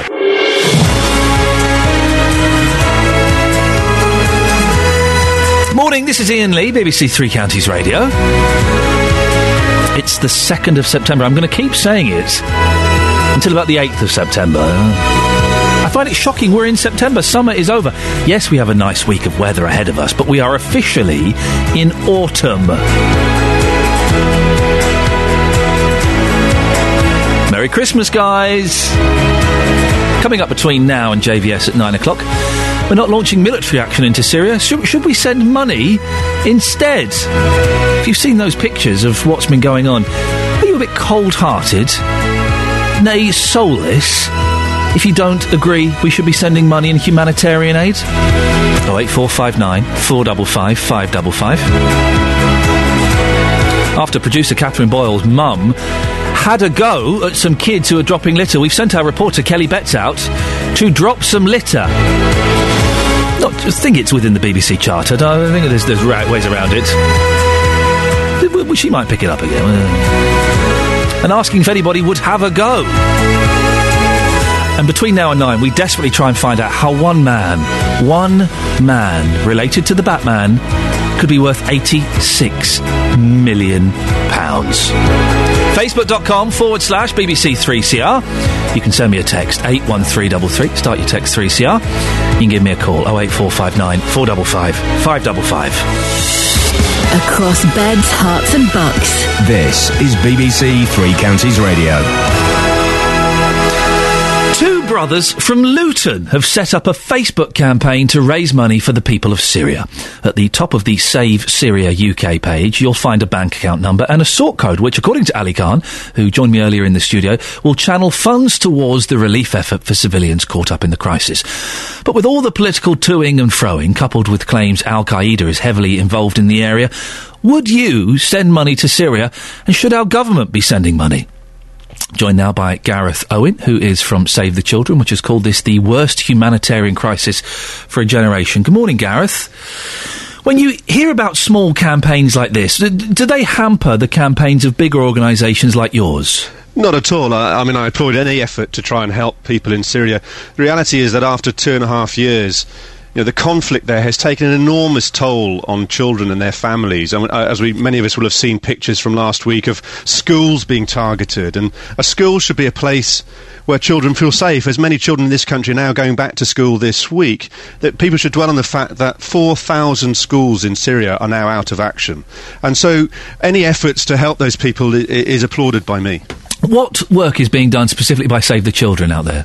Well, Save the Children has been working throughout the region since the start of the conflict and before. So we have teams of staff all over the region. We have staff inside Syria at great risk to themselves. We have partners working throughout Syria. And what we need really is a much bigger aid operation because while the political machinations continue, the reality is that the people on the ground are running out of time. They're desperate for this war to stop. They're desperate for their children to go to school. And that's where we come in. So we're able to keep some schools open. We're able to set up temporary schools. We're providing food, water, health, all the things that people need in the midst of a, an, an unending, chari- uh, uh, um, tragedy, really. I'm always amazed by um, people from charities and other organisations, news agencies as well, who are in places like Syria. What, what are your, the members of your team actually able to do within the country itself? They're able to do a, lot. I mean, we are moving around the country. We're moving aid in and out of the country, uh, into the neighbouring countries. But the reality is that it's a big challenge. It's an active war zone. It's extremely dangerous. Our staff do come under under threat, uh, and we have to manage their safety uh, carefully. But what we really need is every soldier on every checkpoint to respect international law. International law is clear that the unimpeded access to humanitarian assistance for people in a conflict is, is written into law. So we need all sides in this to respect that more than they're doing today. We need all the neighbouring countries to allow and to facilitate and to help move aid across their borders into Syria because it's only in this way that we can offer hope. People need hope in Syria. They need hope that the world outside cares enough about them to find a way to bring this to an end. And in the meantime, they need us to assist them to bring about anything that alleviates their terrible suffering. Is the UK government doing enough, do you think, Gareth? The UK gov- government is doing an awful lot, but we would call on all governments to put more pressure uh, internationally to try and find the political solution that this needs. Now, we've been calling for that for two years, and it's a de- desperately difficult situation, as we are aware. So, in the meantime, we just simply must scale up the aid operation. Gareth, it's, it's, very bleak, but hopefully um, with people like you helping, it can make it a little bit better. That's Gareth Owen from uh, Save the Children, which is called the, uh, the Syria, crisis in Syria, the worst humanitarian crisis for a generation. Well, what do you think? Would you give money to Syria I've, I've deliberately avoided lots of the pictures from Syria, particularly of the, the gas attacks. I don't. I- I've had them described to me. I don't need to see dead children frozen in agony to understand what that looks like. I don't need to see the schools being bombed to appreciate what uh, that might uh, look like. But uh, would you give money to Syria? Should the British government give money to Syria? We had a text earlier on, and I, I've forgotten who it's from. I do apologise, but saying the, the, the, trotting out that line that charity begins at home. You know that there are people suffering here. That we should do more here. Well, y- y- there, there are people suffering here, of course. I would suggest they're not suffering anywhere nearly as badly as the, the kids in Syria are suffering. Oh eight four five nine four double five five double five. Text 81333. Start your message with 3CR. Text will be charged at the standard network rate. BBC Three Counties Radio. As you know, I'm not a huge football fan. I struggle with, uh, w- w- w- understanding the hows and the whys. Uh, but one story that d- d- has, has gone from the uh, back pages to the front pages is Gareth Bale, who signed for Real Madrid last night for 86 million pounds. 86 million pounds. What a contrast between that story and this. I don't understand. I don't understand how anybody could be worth that much money. Well, Steve Curry uh, is a sports reporter from the Daily Mail. Joins me now. Morning, Steve. Good morning. 86 million pounds. Explain it to me. I just don't get it. Well, this is uh, this is Real Madrid style, uh, uh, and always has been. Um, they're famous for their Galacticos, as they call them, the big name players. They always go for the, the player of the moment. Um, they're a subsidised club. They're subsidised by the banks, by various organisations. They can afford that amount of money, so they pay it. It's so it's it is all about supply and demand. They want the best players. They they always have done down the years, uh, right back to the days of Alfredo Di, Di Stefano, uh, many many years ago, before your time probably, and certainly just a little bit before mine. Um, but th- there's a whole succession of Beckhams and and, and uh, Gareth Bale is just the latest of those. Why is Gareth? It is an extraordinary amount of money. There is a bit of dispute about the actual amount, right? Because um, Cristiano Ronaldo is already at Real Madrid, as you know. Um, he was known to be the most expensive footballer in the world at 80 million, and Real Madrid are actually claiming that the amount they paid for Gareth Bale is 78, not 86 million. But knowing um, the, uh, the the the way that Spurs chairman Daniel Levy works, I tend to believe their figure of 86. Why is Gareth Bale so good? What makes him worth that money? Well, to start off with, he's a goal scorer. Uh, he's a he's a very powerful boy. I, I think he was spotted early on in his days at, in school football in Cardiff as being an extraordinary talent. Uh, he's very powerful physically. Uh, he shrugs players off. He's he's he's he's good to watch. He's a kind of footballer that people love to pay and see. Um, but I have to say a word of caution is that his his actual last season was an outstanding season for him. Uh, prior to that, there were some fairly ordinary seasons, uh, to, to be truthful. Um, and I think there is an element of risk in uh, in what Real Madrid have done in terms of the of the fee they paid. Um, but You'll see today when they un- when they unveil him at a ceremony at lunchtime in in uh, the Bernabeu Stadium in Madrid. There'll be tens and tens of thousands of fans coming in just to say hello to him, not to play football or watch him play football, just to see him sign and, and greet the fans. And the, obviously, the eighty-six million pounds will, will go to Spurs because they, they've bought him off him. But h- how much will he? What's his weekly salary going to be? Well, it's reported to be two hundred and fifty-six thousand pounds a week. Flipping heck! That's mental. Yes, it is. That is mental. well, yes, uh, but uh, that that is a reported uh, wage. Um, and it's not a great deal more than Wayne, Wayne Rooney's earning at, uh, at Old Trafford. But, you know, this is what footballers are paid now. And, I mean, it, it, in a, to an extent, it is television money. It's the worldwide appeal of the Premier League, uh, the overseas rights for Premier League, which is watched in every corner of the world, of every corner of the globe. Um, th- th- there's there are enormous amounts of money swirling around in football now. It, it really is. It's moved from being a sport, which it was when I first started reporting it back in the 60s. It's now become a big business, I'm afraid.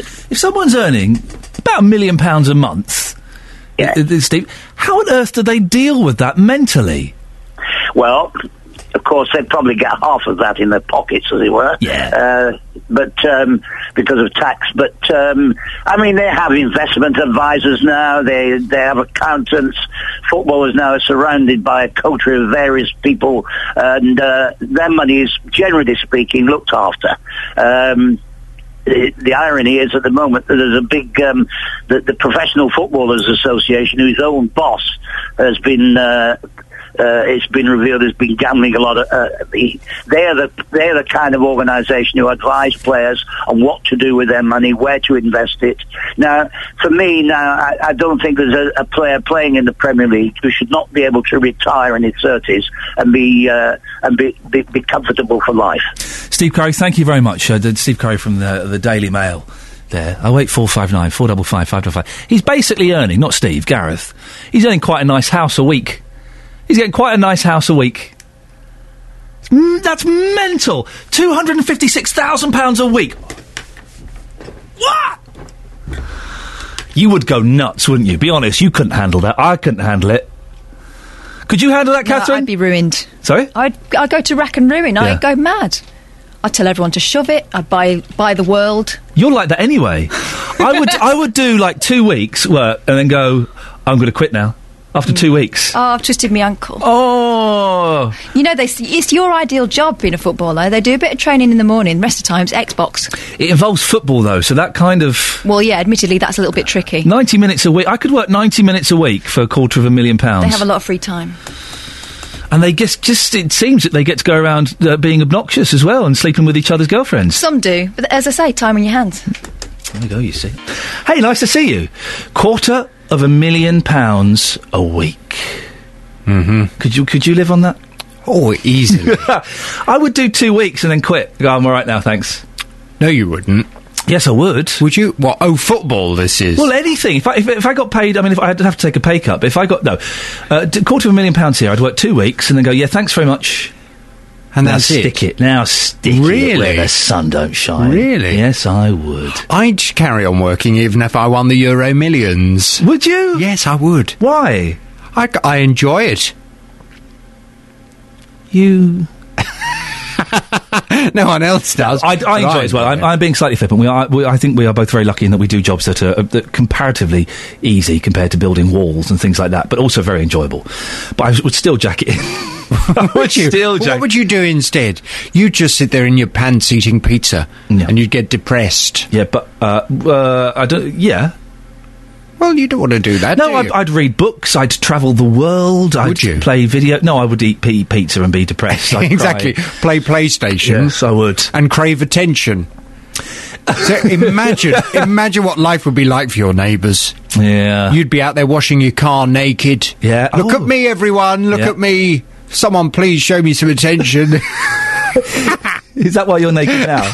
I'm, so I'm not looking down. No, I'm not looking don't. down. What's on your show today, please? Coming up on the big phone in this morning, should MPs be asked to vote again on Syria? This is the story that uh, that just keeps running and running and running for obvious reasons. The Mayor of London, Boris Johnson, says that if there's new evidence President Assad used chemical weapons, MPs should vote again on military action. Seen this story today? Hmm. However, the Foreign Minister William Hague has said there won't be another vote as ministers could not go back every week to discuss something MPs had rejected. The US government says it has more evidence now that the nerve agent sarin was used in Damascus last month, but President Obama will consult Congress before taking any action. So there seems to be this idea, doesn't there, that we could now because there's this time that has been bought by the Americans, mm. we could ask our MPs to look at the evidence again and then to vote again. Yeah.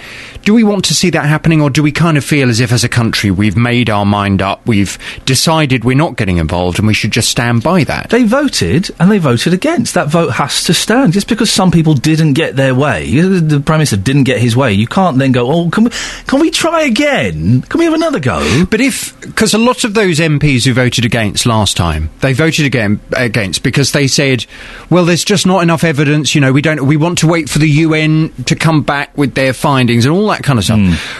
If there is sufficient evidence that MPs say, well, actually, you know what? now, a week down the line, or, or hmm. two weeks down the line, looking at this again, we do think actually there is enough evidence to show that this man, Assad, is crazy, he's a crazy dictator, and he used chemical weapons on his own people. Actually, that's changed my mind now. I think, yes, we should do something about it. No, because the, if, if I've got this right, and I could be wrong, the question they voted was something along, it's the last two words that are important, something along the lines with, should we um, get involved in military action in Syria if necessary?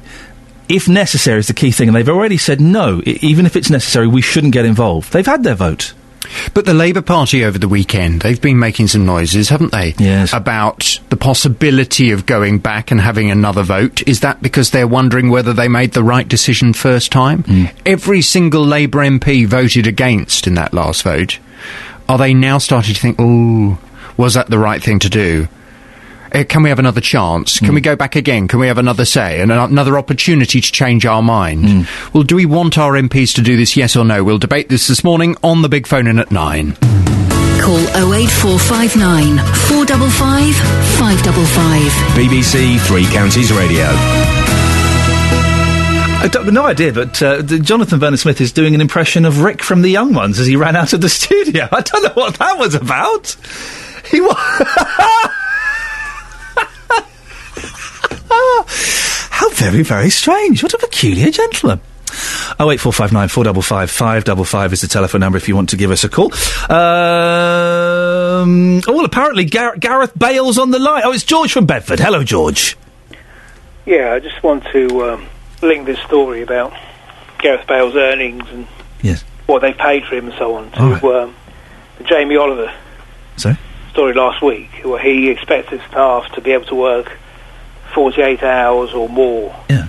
And he was saying that he used to work eight or 100 hours. I mean, what, what, what that shows, a lot of people in this world work hard, work long hours, and end up with relatively nothing. And then you get people like him, you know, footballers doing 25 hours, maybe 30 a week, and earning, you know, astronomical sums. And he, it, it shows again that the this idea that if you work hard, you get somewhere, then it is not true at all. you Are know. we not? Are we not? Uh, are you not just a bit jealous? No, not jealous. It, it, it, it's a question of um, proportion. I mean, if, if you look at the situation in Spain as well, 50% youth unemployment. Yeah. But that's not Gareth Bale's fault, is it? It- It's not, no, it's not his fault, but uh, I think it, it's out of proportion. Could this money, could he be, paid less and, and, and, that money find better uses for that money? But, uh, but Gareth Bale made the decision years ago. He, he found he had a, a talent, Yeah. and he made the decision to dedicate his life towards improving that talent, to Yeah. focusing and honing those God-given skills. Should he not be rewarded for that? Well, then there's been other players. I mean, is he the best ever? Is he the greatest ever? I, I, I probably you'll find he's not. But I mean, it's still out of proportion. It's just you know, he's kicking a football about. It, it, two hundred and fifty thousand a week, a million pound a month. What, sh- what should he earn, uh, George? Well, I, I, don't know, but it's only a lot less than that. Should we all, should we all go to Cuba, where they all earn the same amount, doctors and taxi drivers? Uh, it's, it's like in the the Premier League here. You know, you've got people on high wages, then you go in the lower ranks, and some of them are struggling. I mean, it- it- perhaps there's something wrong there. I mean, the, that money could be re- redistributed better. Well, it's, it sounds a little bit like communism, George. Well, you could look at it that way, but I mean, eight, 85 mm. million pound for a human being. Yeah.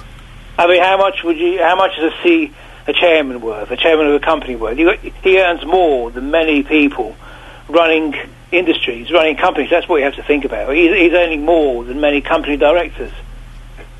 Uh, George, thank you very much indeed. It's George from Bedford, who, who thinks that um, the, the, the Gareth Bale is certainly not worth eighty-six million pounds. I, I uh, dispute it as well. I don't, I don't quite know how you could justify eighty-six million pounds.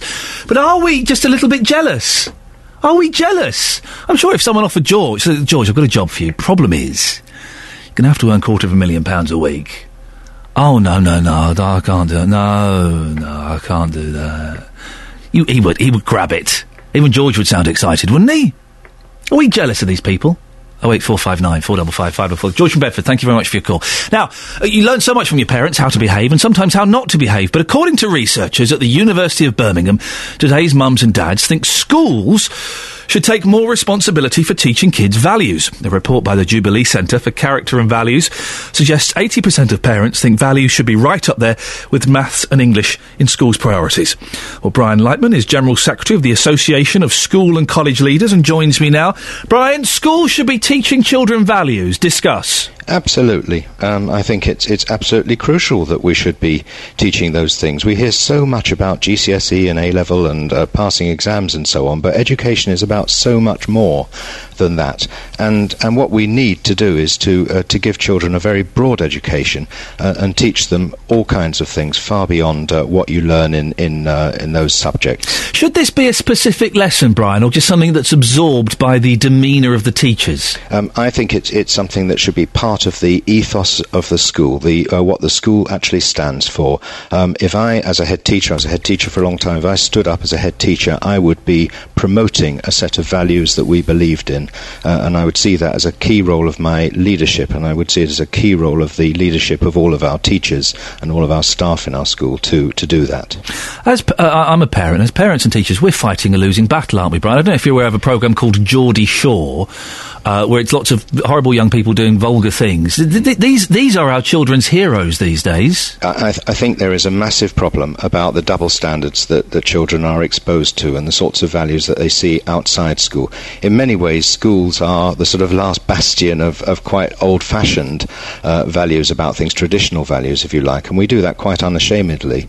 Um, but I think we need to think very carefully about some of the messages that young people are receiving uh, through the media, through some of the television programs they see, through the celebrity culture, uh, and the behaviour of some people who they do look up to. Can the government doing this? Should the government be getting involved, or should they step back? Um, well, I think the government should be saying more about values. Um, it, it talks um, extensively about academic learning, but it doesn't talk. It doesn't say as much about these things, and I'd certainly like to see them saying that. But this should be a, a partnership. It's about everyone working together, and that means uh, schools, it means uh, government, but it also means parents uh, as well, and society, wider society. Some parents, let's be honest, they, they are they are scum. If your child is, is that's a starting point for a child, there's no hope for them, is there? Well, um, you know, I don't want to attack parents, and I think they have a very difficult job. But at the uh, at the same time, I'm very aware that today there will be many children starting uh, school, and the odds are absolutely stacked against them because of what they've experienced or haven't experienced outside school. For example, um, there will be children starting in primary school um, who have never sat down with anybody uh, and had a story read to them. There Wow. children who have uh, who have not been properly trained to, to eat properly, or even uh, in some cases been toilet trained and so on. And these are these are things that are basic requirements that we we should be uh, we should all be doing, so that we make sure that when the children come to school, when they come to secondary school, uh, which our members are responsible for, then then the, the children are properly equipped, that they they're going in with the right attitude, that parents are saying this is really important for you to work hard, and they're supporting the school. All those sorts of things really need to happen. Brian, thank you very much indeed. Brian Lightman, General Secretary of the Association of Schools and College Leaders. I've said this before. I do think if you don't sit down with your kids and read them stories, it's criminal. It's criminal. I had to tell my eldest to, to stop bringing me books yesterday. There was only so many Thomas books I could be bothered to read and Greek myths. I said, Look, can we have a break for a little bit? No, read another story, Dada. Me. Oh double five five double five is the telephone number. It's coming up to eight thirty on BBC Three Counties Radio. On FM, AM, online and digital radio. This is Iain Lee. On BBC Three Counties Radio. Coming up before uh, JVS at nine o'clock, the results of our experiment when we bu- when we asked uh, Kelly Betts to go out and throw litter on the street. Why? There is a reason for it. Uh, and uh, producer Catherine Boyle will uh, remind us what that is a bit later on. And we're also we're trying to find out how on earth is Gareth Bale worth eighty six million quid? Sheila's in St Albans. Good morning, Sheila. Good morning. What do you think? Is he worth it? Um, I don't think he's worth that, that amount of money. But I was wondering, I thought Spain had money problems, don't they? I believe that they're in a little bit of uh, uh, trouble. Yeah, exactly. So, and then is it, you made the comment that, is it the banks or someone who are sponsoring him or Real Madrid? Well, the, the, the banks, I think, are involved. I'm, I'm googling this because Yeah. uh, Sp- Spanish Yeah. football backers. Because I'm a little bit out of my league. The, the gentleman we had from the Daily Mail Yeah. said that um, the banks were involved in it. Right, Yes. Right, well, what, I'm, what I can't understand then, get my head round, is th- if the banks can find a hell of a lot of money there, then why can't the banks have helped their people or Spain or sort out things? Because I tell you what, if they ask for any more money from me in my taxes, you know, I think I'll stand up there and say no because you're spending it all on a footballer. It, it, it does You seem what I odd. mean? They are struggling over there, and there's a huge rate of unemployment. I think it's 50% youth unemployment or something like that. And a lot of the Spanish uh, youngsters are coming over here for jobs because they can't get jobs in their own country. Sheila, would you go nuts if you earned quarter of a million pounds a week? Um, I expect him they might go off the rails. I don't know, but I think it's a stupid it's a stupid amount of money. Are we not just Are we not just a bit jealous? No, Uh, no, I'm not jealous because I don't think money always brings happiness. I'm going to tell you something that I'm, I'm, I'm always slightly loath to, uh, uh, to reveal bits about my private life. I'm going to tell you about, uh, years ago I used to work on TV, I had a little bit of a profile. And for one evening's work, I hosted the Q Awards. Yeah, that's right, I hosted the Q Awards one year, which is a big thing. For one evening's work, it was about two hours, Sheila. Ten thousand of your Earth pounds for two hours' work. Now, there's no, uh, and I, when I was told that, I laughed out loud. I said, "There's no way we can justify asking for that," and we asked for it, and we got it. Uh, is that acceptable? Because that's a ridiculous amount of money. Five grand an hour? That's crazy. Well, I think it's like everything. You get good salaries and then you have problems like we have now and the salaries all go down. But I just, you know, to my way of thinking, it's the fact that someone said, oh, the bankers were Yeah. uh, behind them. And I'm thinking there's the bankers turning round and saying, oh, we're running out of money or we haven't got this or we haven't got that or we can't do any help. But they can afford to, shall we say, buy a footballer. Yes. That's what I don't see the point of. Sheila, thank you very much indeed. By the way, can I just say that was 12 years ago I earned that 10 grand for a night. Let's- uh, I, would do the same gig now for 50 quid. I would do the same gig for 50 quid now. It was a very daunting night. There was, um, uh, who was in the, the, the, I nearly touched Christina Aguilera's backside. This is when she was popular. She, I had to, and, ladies and gentlemen, please welcome to the stage, Christina Aguilera. Imagine that! Me! Ladies and gentlemen, please welcome to the stage, Jarvis Cocker. Here's Scott Walker. There's me doing all of that. It's mental, isn't it? That's what my life used to be like. Here's that bloke from The Cure. I wasn't so impressed with that, but he was, he, the bloke from The Cure was there and he came and shook my hand afterwards. Anyway, by the by. Now, you'll remember a while back we told you that this year's Christmas lights in Luton were under threat because the council were not sure whether they had enough money to fund them. Well, it turns out they've been saved by one of the biggest employers in Luton, EasyJet. The airline has provided sponsorship for the lights, meaning Luton will definitely have lights this Christmas. Hugh Aitken is the commercial manager for EasyJet and joins me now. Hugh, uh, when did you find out that the council was struggling to fund this year's Christmas lights? Morning, Iain. We first found out on the BBC News website um, earlier this year that there was a risk to them, and after that, we EasyJet thought, right, well, I wonder if this is an opportunity for us make sure that Luton still has its Christmas. So what happens? You read this on a website, and, and what an email gets sent round. Do you have a, do you have a meeting or something and say, look, how, can we can we pitch in here, guys? Well, how does that, that kind of thing work? Yeah, sure. Well, we're speaking to Luton County, uh, and also we work very closely with the Love Luton campaign, and uh, it came up in part of regular discussions them that this might be an opportunity. We- Hugh, listen, we're gonna we're gonna have to let you go because the line for some reason is, is pretty poor. We'll see if we can get you back on another line, but the line there was was, was dropping out. I, if it had been a little bit less, I could have uh, stayed with it, but I think we were losing the the meaning slightly. I do worry.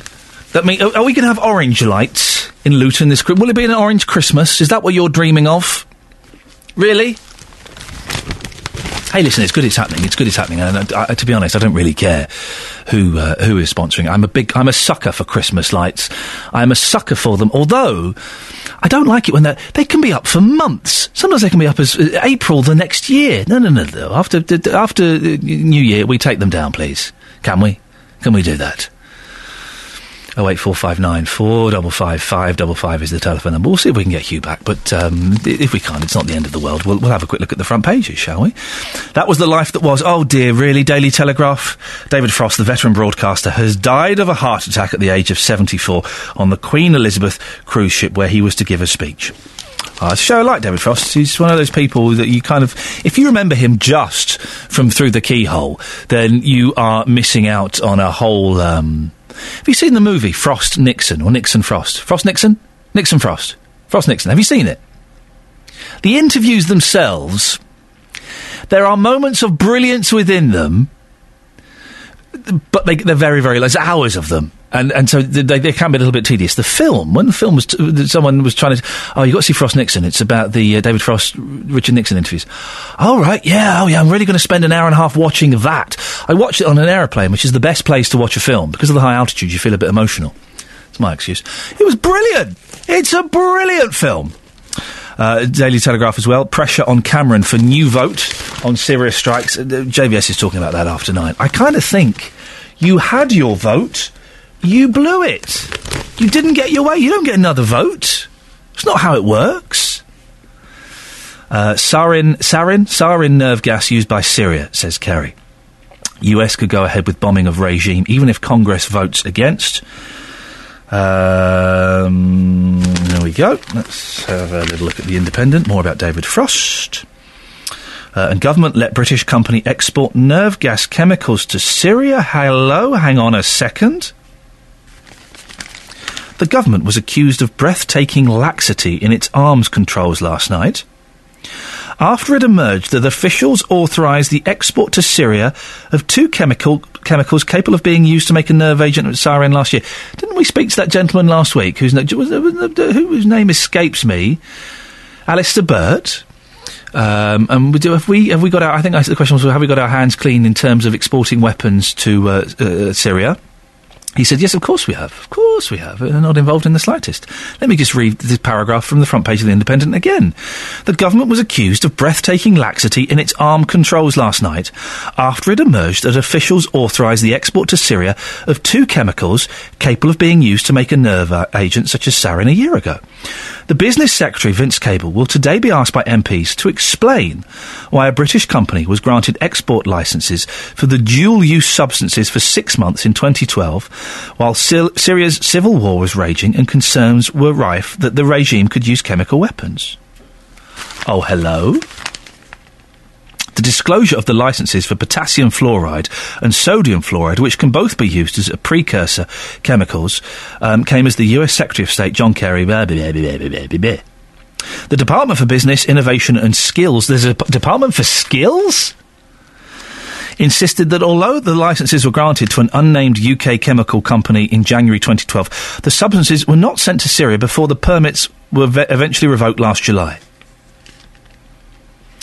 In a previously unpublished letter to MPs last year, Mr. Cable acknowledged that his officials had authorised the export of an unspecified quantity of the chemicals in the knowledge that they were listed on an international schedule of chemical weapon precursors. Ladies and gentlemen, we are floating in space. Ah, Hugh, you're back. Hi there. Uh, Hugh, we can hear you better. Hugh Aitken uh, from EasyJet, commercial manager for EasyJet, uh, who is sponsoring the Christmas lights. Good, I'm glad we got you back. Uh, so the Christmas lights are going to happen. Are they going to be orange this year, Hugh? Well, I'm sure there'll be a bit of orange in there. There always is, but um, we'll certainly make sure there's a little bit of orange in there and helps brighten up Luton this Christmas. Uh, you- you're one of the biggest employers in Luton. You must be proud to be uh, behind the Christmas lights. Yeah, absolutely. We've been in Luton for 18 years now. It's been our home, and we're proud of that. We're proud of the people we employ here and the contribution we make to the town. We're also involved with Luton Town Football Club, of course, as well. Um, so, you know, it's, it's natural. This is part of what we want to be doing and, and being, part, being part of the community. And have you spoken to any members of the community about this? Have, have people kind of, you know, kind of metaphorically patted you on the back and said thank you? Uh, not yet. We're just announcing this this morning, of course. So uh, not yet, but you know we'll be. Um, uh, this is just part of our commitment to Luton. So you know we look, we want to look for these opportunities, and we want that about as being part of Luton more than anything else, and that's what we want to get out of these. And is it true that some of your, your uh, cabin crew are off on a jolly today? Not at all. We've got cabin crew flying out of Luton to close to 40 destinations today. Um, we had a couple of our cabin crew down in the town hall getting a picture with Santa, um, which has um, being published today, of course, and just as part of us launching our sponsorship of the Christmas lights this year. Now, hang on, Hugh. Was it the real Father Christmas or, or one of those blokes dressed up as him? Well, there only is a real Father Christmas, Iain. You, know that. You So, answered the you answered the trick question correctly, Hugh Aitken. Well done, commercial manager for EasyJet, who are sponsoring the Christmas lights. I think fantastic. It's great news, isn't it? Isn't it? I like. I do like a good Christmas light. We'll stop banging on about Christmas now. I know it's it's only the second of September, and we've already steamed in perhaps a little bit too early on the Christmas. So I thought that was kind of a nice story to look at. Last fifteen minutes of the show, we'll be hearing from our reporter Kelly Betts, who has been dropping litter all over Luton. Did anybody have a go? 08459 455 555. And c- can you justify uh, 86 million pounds for Gareth Bale? Can anybody really justify that much money? Or are we all perhaps just, just a little bit jealous of the gentleman for doing well in life? Always worth a listen. He says what he thinks, does old Roberto, and that's got to be good, hasn't it? It's got to be good, isn't it? Not for, a little bit dangerous, but well done for him. Uh, now, uh, this weekend, well, t- today we've been asking, would you have a go? Hmm. The reason is Catherine Boyle was out with her mum. And well, well, you tell the story, Catherine. What happened? We were in the park, and as usual, we had to litter pick before we could use the swings. Not me and my mum. We had some children with us. Mine, not random children. Okay. Um, so she was a bit now. fed up anyway. So she went round and picked up all the litter from the kids who'd been into the local supermarket and filled their boots Yep. with all kinds of sort of donuts and soft drinks and things like that, and some harder drinks too. Uh, so mum had done this and uh, was then playing with the children. And Then some teenage girls came in and started an ad hoc picnic with a great big um, shopping bag full of donuts nice, and nice. soft drinks. Fun. That's fine. Then mum saw them out the corner of her eye starting to chuck litter. Oh. She said, "Oh, I'm not having this. Oh, leave it, mum. I'm not having this. I'm going in. Please." Uh, No, too good late. for her. She'd gone in, and she said very calmly and very nicely, "Listen, girls, I've had to do a bit of a litter pick round here to let the children play. You know, my little granddaughters couldn't play until I'd picked up all the litter. When you finished your picnic, would you mind putting them back into that shopping bag and put them in the bin that's just there? Yep. And could you pick that up as well, love? I just saw you throw And they that." stabbed her. And they said, "I'm really sorry, Mrs. Yeah, I will do it." Fa- You go, you see, fantastic. Well done. You, how old's your mum? My mum is um, a bit older than Madonna. 70. No, a bit younger than that. okay. Well, that's, bri- that's brilliant. Well done, her. She's brilliant. I was rubbish. I stood back with the children just in case it kicked off. You see, you're all So I wasn't with her. And no trousers. Literally no trousers today. And we need to have a chat about that after the show. we, uh, as a result of that, we, we sent Kelly Betts out today, who is uh, uh, kind of, you know, th- our re- reporter. Uh, and you, what have you been doing, Kelly Betts? Nobody could see you do that. What you just did. Well, no one saw you do it. Yeah, but you know, Okay, they could hear it. I'm, I'm good at. well, okay. My voice is my fortune. got you. Okay. So I've been out dropping litter to Yeah. see if anybody would tell me off. People can see you doing that. No, they can't. Only Kat can, and she loves it. Um, so people, yeah, I've been out seeing what what people do if I drop litter in front of them. If you want me to lean over and press, I'll do it. All right. This one? Yep. Here we go. So here I go then. I'm walking down the streets of Luton. I've got my chocolate bar wrapper with me. It was delicious, by the way. I'm going to drop it in front of somebody and see if they tell me to pick it up. Okay, so there's two women in front of me, one man to the side, a couple of people behind me. I'm going to drop the litter now. No one said anything. It's got quite busy. I'm just walking through loads of people. I can't do it. I'm too scared to drop the litter. I'm too scared of getting told off. I'm not going to do it. I'll do it. I'll, I'll walk past again and do it then. Okay, the litter is dropped. Um, excuse me, are you going to pick that up? Sorry, what? Are you going to pick the litter up? Yeah, yeah, I'll pick that up. Why did you tell me to pick up the litter? Because you're leaving rubbish on the floor and you're making a mess in Littleton. It's pretty messy anyway, so we should look after it. Okay, there's a woman in front of me, there's a man to the side of me, there's a couple of people ahead, but they're sort of looking in my direction. There's my chocolate litter. Excuse me, can you pick that up, please? You we me pick that up? Okay. Why did you ask me to pick that up? You shouldn't drop litter on the floor. Sorry. Getting told off. Well, when I dropped litter then, you just stood there and you allowed me to drop it. Why didn't you tell me off? Well, I don't know. It's up to you, really. But then some people would say that if you dropped it, then you're creating a job for somebody else to pick it up. So you think it's it's almost a good thing if I drop litter so that it gives someone a job to pick it up? Yeah, because if we pay our council the tax and stuff like that, so we give them a job. Oh, okay, so we should litter. No, not too much. As much as that, just a little bit. That's it. Uh, we got people in place who will pick it up anyway, so So shall I just leave it there? it's up to you, really. Okay, I'm going to walk off and just leave it there. No, I can't. I can't. I have to pick it up. Okay, pick it up. Hi, I'm from Three Counties Radio. Are you picking up litter this morning? What would you do if I just dropped it on the floor and then walked past like that? You wouldn't do anything. You just left it and he's picking up litter. Why didn't you pick that up? Is it because you don't want to talk to me? I've been doing this job 10 years. I mean, I just, just pick it up anyway. As soon as you walk by, I'll pick it up. so you wouldn't have said to me, "Oh, you're going to pick that up"? No, not really. You just left it. Yeah, Do you like it when people drop litter? not really. Gives you something to do. Yeah, that's right, yeah. Excuse you just dropped your litter. Can you pick it up, please? Oh, did I drop that? Oh, sorry. Thank you. I don't know how people can drop litter. It's terrifying. I've been told off about three times. I haven't even had the guts to drop litter half the time that I've been out. What I have been doing is picking up litter that I see instead. I'll bring in to you, Iain, what I find. That was rubbish. Smell my bag. Oh no! you Smell it. Please smell it. Smell that. Oh, jeez, that's so this is all the litter that I've collected. So you uh, you you genuinely felt bad about dropping litter. Yeah, I was terrified. Uh, th- th- did- people were spontaneously coming up to you and saying, "Stop, drop that, don't drop that litter." See, that's brilliant. I thought we'd get nothing. I thought we we'd, we you, we would come back and we go, "Oh, broken Britain, no one gives us stuff." Uh, uh, uh, but but people were coming up to you and having a go. Yeah, it was horrible. Some people were just leaving it. Just they were they watched me do it and gave me a little look, which I felt was Ah. almost worse than a telling off. Yeah. Um, what was that guy banging on about? Dropping a little bit of litter is okay. Yeah, because it, it gives the street cleaner something to do. So we we, by doing that, we are creating jobs. Yeah. Well, thanks very much for coming. I'm going to put a picture of this this litter that I collected on Facebook You, re- Twitter. you really don't need to. Why? I mean, what what? People love to look at bags of litter, don't they? Um, Honestly, I've collected so much. uh, Ken, Ken, Ken's in, Ken is in Luton. Morning, Ken. Morning, Ken, Iain. Ken, would you like to look at a, a, a picture of um, Kelly Betts's uh, bag of litter? Not really. No, doesn't want to look at it. Why don't you send a bloke out Yeah. and see what reaction you get then? Oh, why? Do you think it'll be different? Oh, yes. Yeah. Yes. You send a bloke out, and I bet you very few people will even worry about it. Do you know what? That's not a bad idea. Next Monday, when Justin Dealey is back, we'll se- we'll send Dealey out doing the same thing. Yes. Yeah, we'll se- we'll send him out doing exactly the same thing, and when he complains, as he will do, we'll give him your number, Ken. early. Yeah, well, it, it, it, we'll give him your number, Ken. What if Oh, we yeah, send Ken well. out? Ken, well, what? Do you, do you ever litter? Oh, no. I don't go nowhere to litter. No, well, you're in your bed all the time, aren't you? On my bed, yes. Yes, yes. Well, do you not litter by the side of your bed? No. No, you tied it up. the wife clearing up after me. Uh, d- don't you think it's it's nice though, Ken? Seriously, that people came up to to Kelly Betts and said, "Oi, pick it up." Yes, I'm, I'm thrilled about it, Iain, but I that's tell. not reality. You'd go round our park. Yeah. I mean, the footballers leave a, a load of rubbish after they've played football. Yeah. And the cricketers do, and Well, cricketers, everyone else does. judging by the England cricket team, they leave a big pile of wee wee by the wickets. When I used to walk my dog round the park Yes. uh, on my scooter, I used to pick the litter up and that sort of thing. Mm. Yeah. You know, or glass.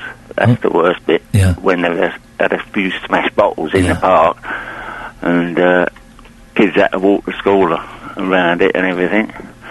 And you'd be surprised after a weekend, mate. You'd think a bomb had hit the park. Yeah, being fair to the park keepers, they do a fantastic job.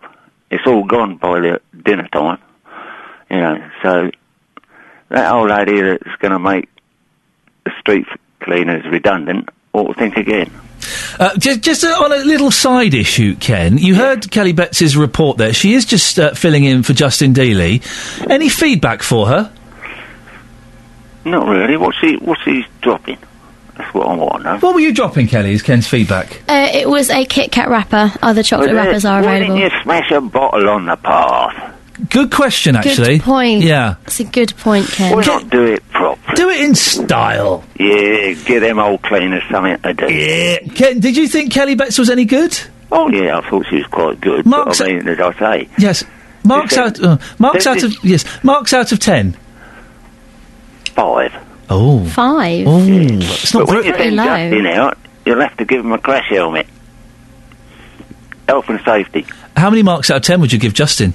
Well, I'll wait and see. Okay, Uh, Ken, thank you very much indeed. It's uh, really uh, slowed the pace of the show to a, a s- a- a- a- barely, barely a crawl there. Kelly Betts, thanks very much. Thanks. Out you go. So what should I do with this? Give it to Put it back on the street. Yeah, just go and chuck it out the front. okay. Bye. Thanks for having me. Been Iain Lee on BBC Three Counties Radio. I think we've, I think we've just about managed to get away with uh, with the show this morning. Just about. Uh, don't forget, you can. Oh, there's a new podcast up. A new podcast goes up every Friday at about one, two o'clock. And if you go to iTunes or the uh, BBC Three Counties homepage, you'll find the link for the podcast there. Chris, thank you very much. Excellent stuff today. That's it. Don't forget, if you want to get in touch with a story, a couple of stories today that have come from you, send me an email, iain.lee, I-A-I-N, dot bbc.co.uk. JVS is up next. Until tomorrow, from me, ta-ta. Local and vocal across beds, Herts, and bucks. This is BBC Three Counties Radio. Thank you, Iain.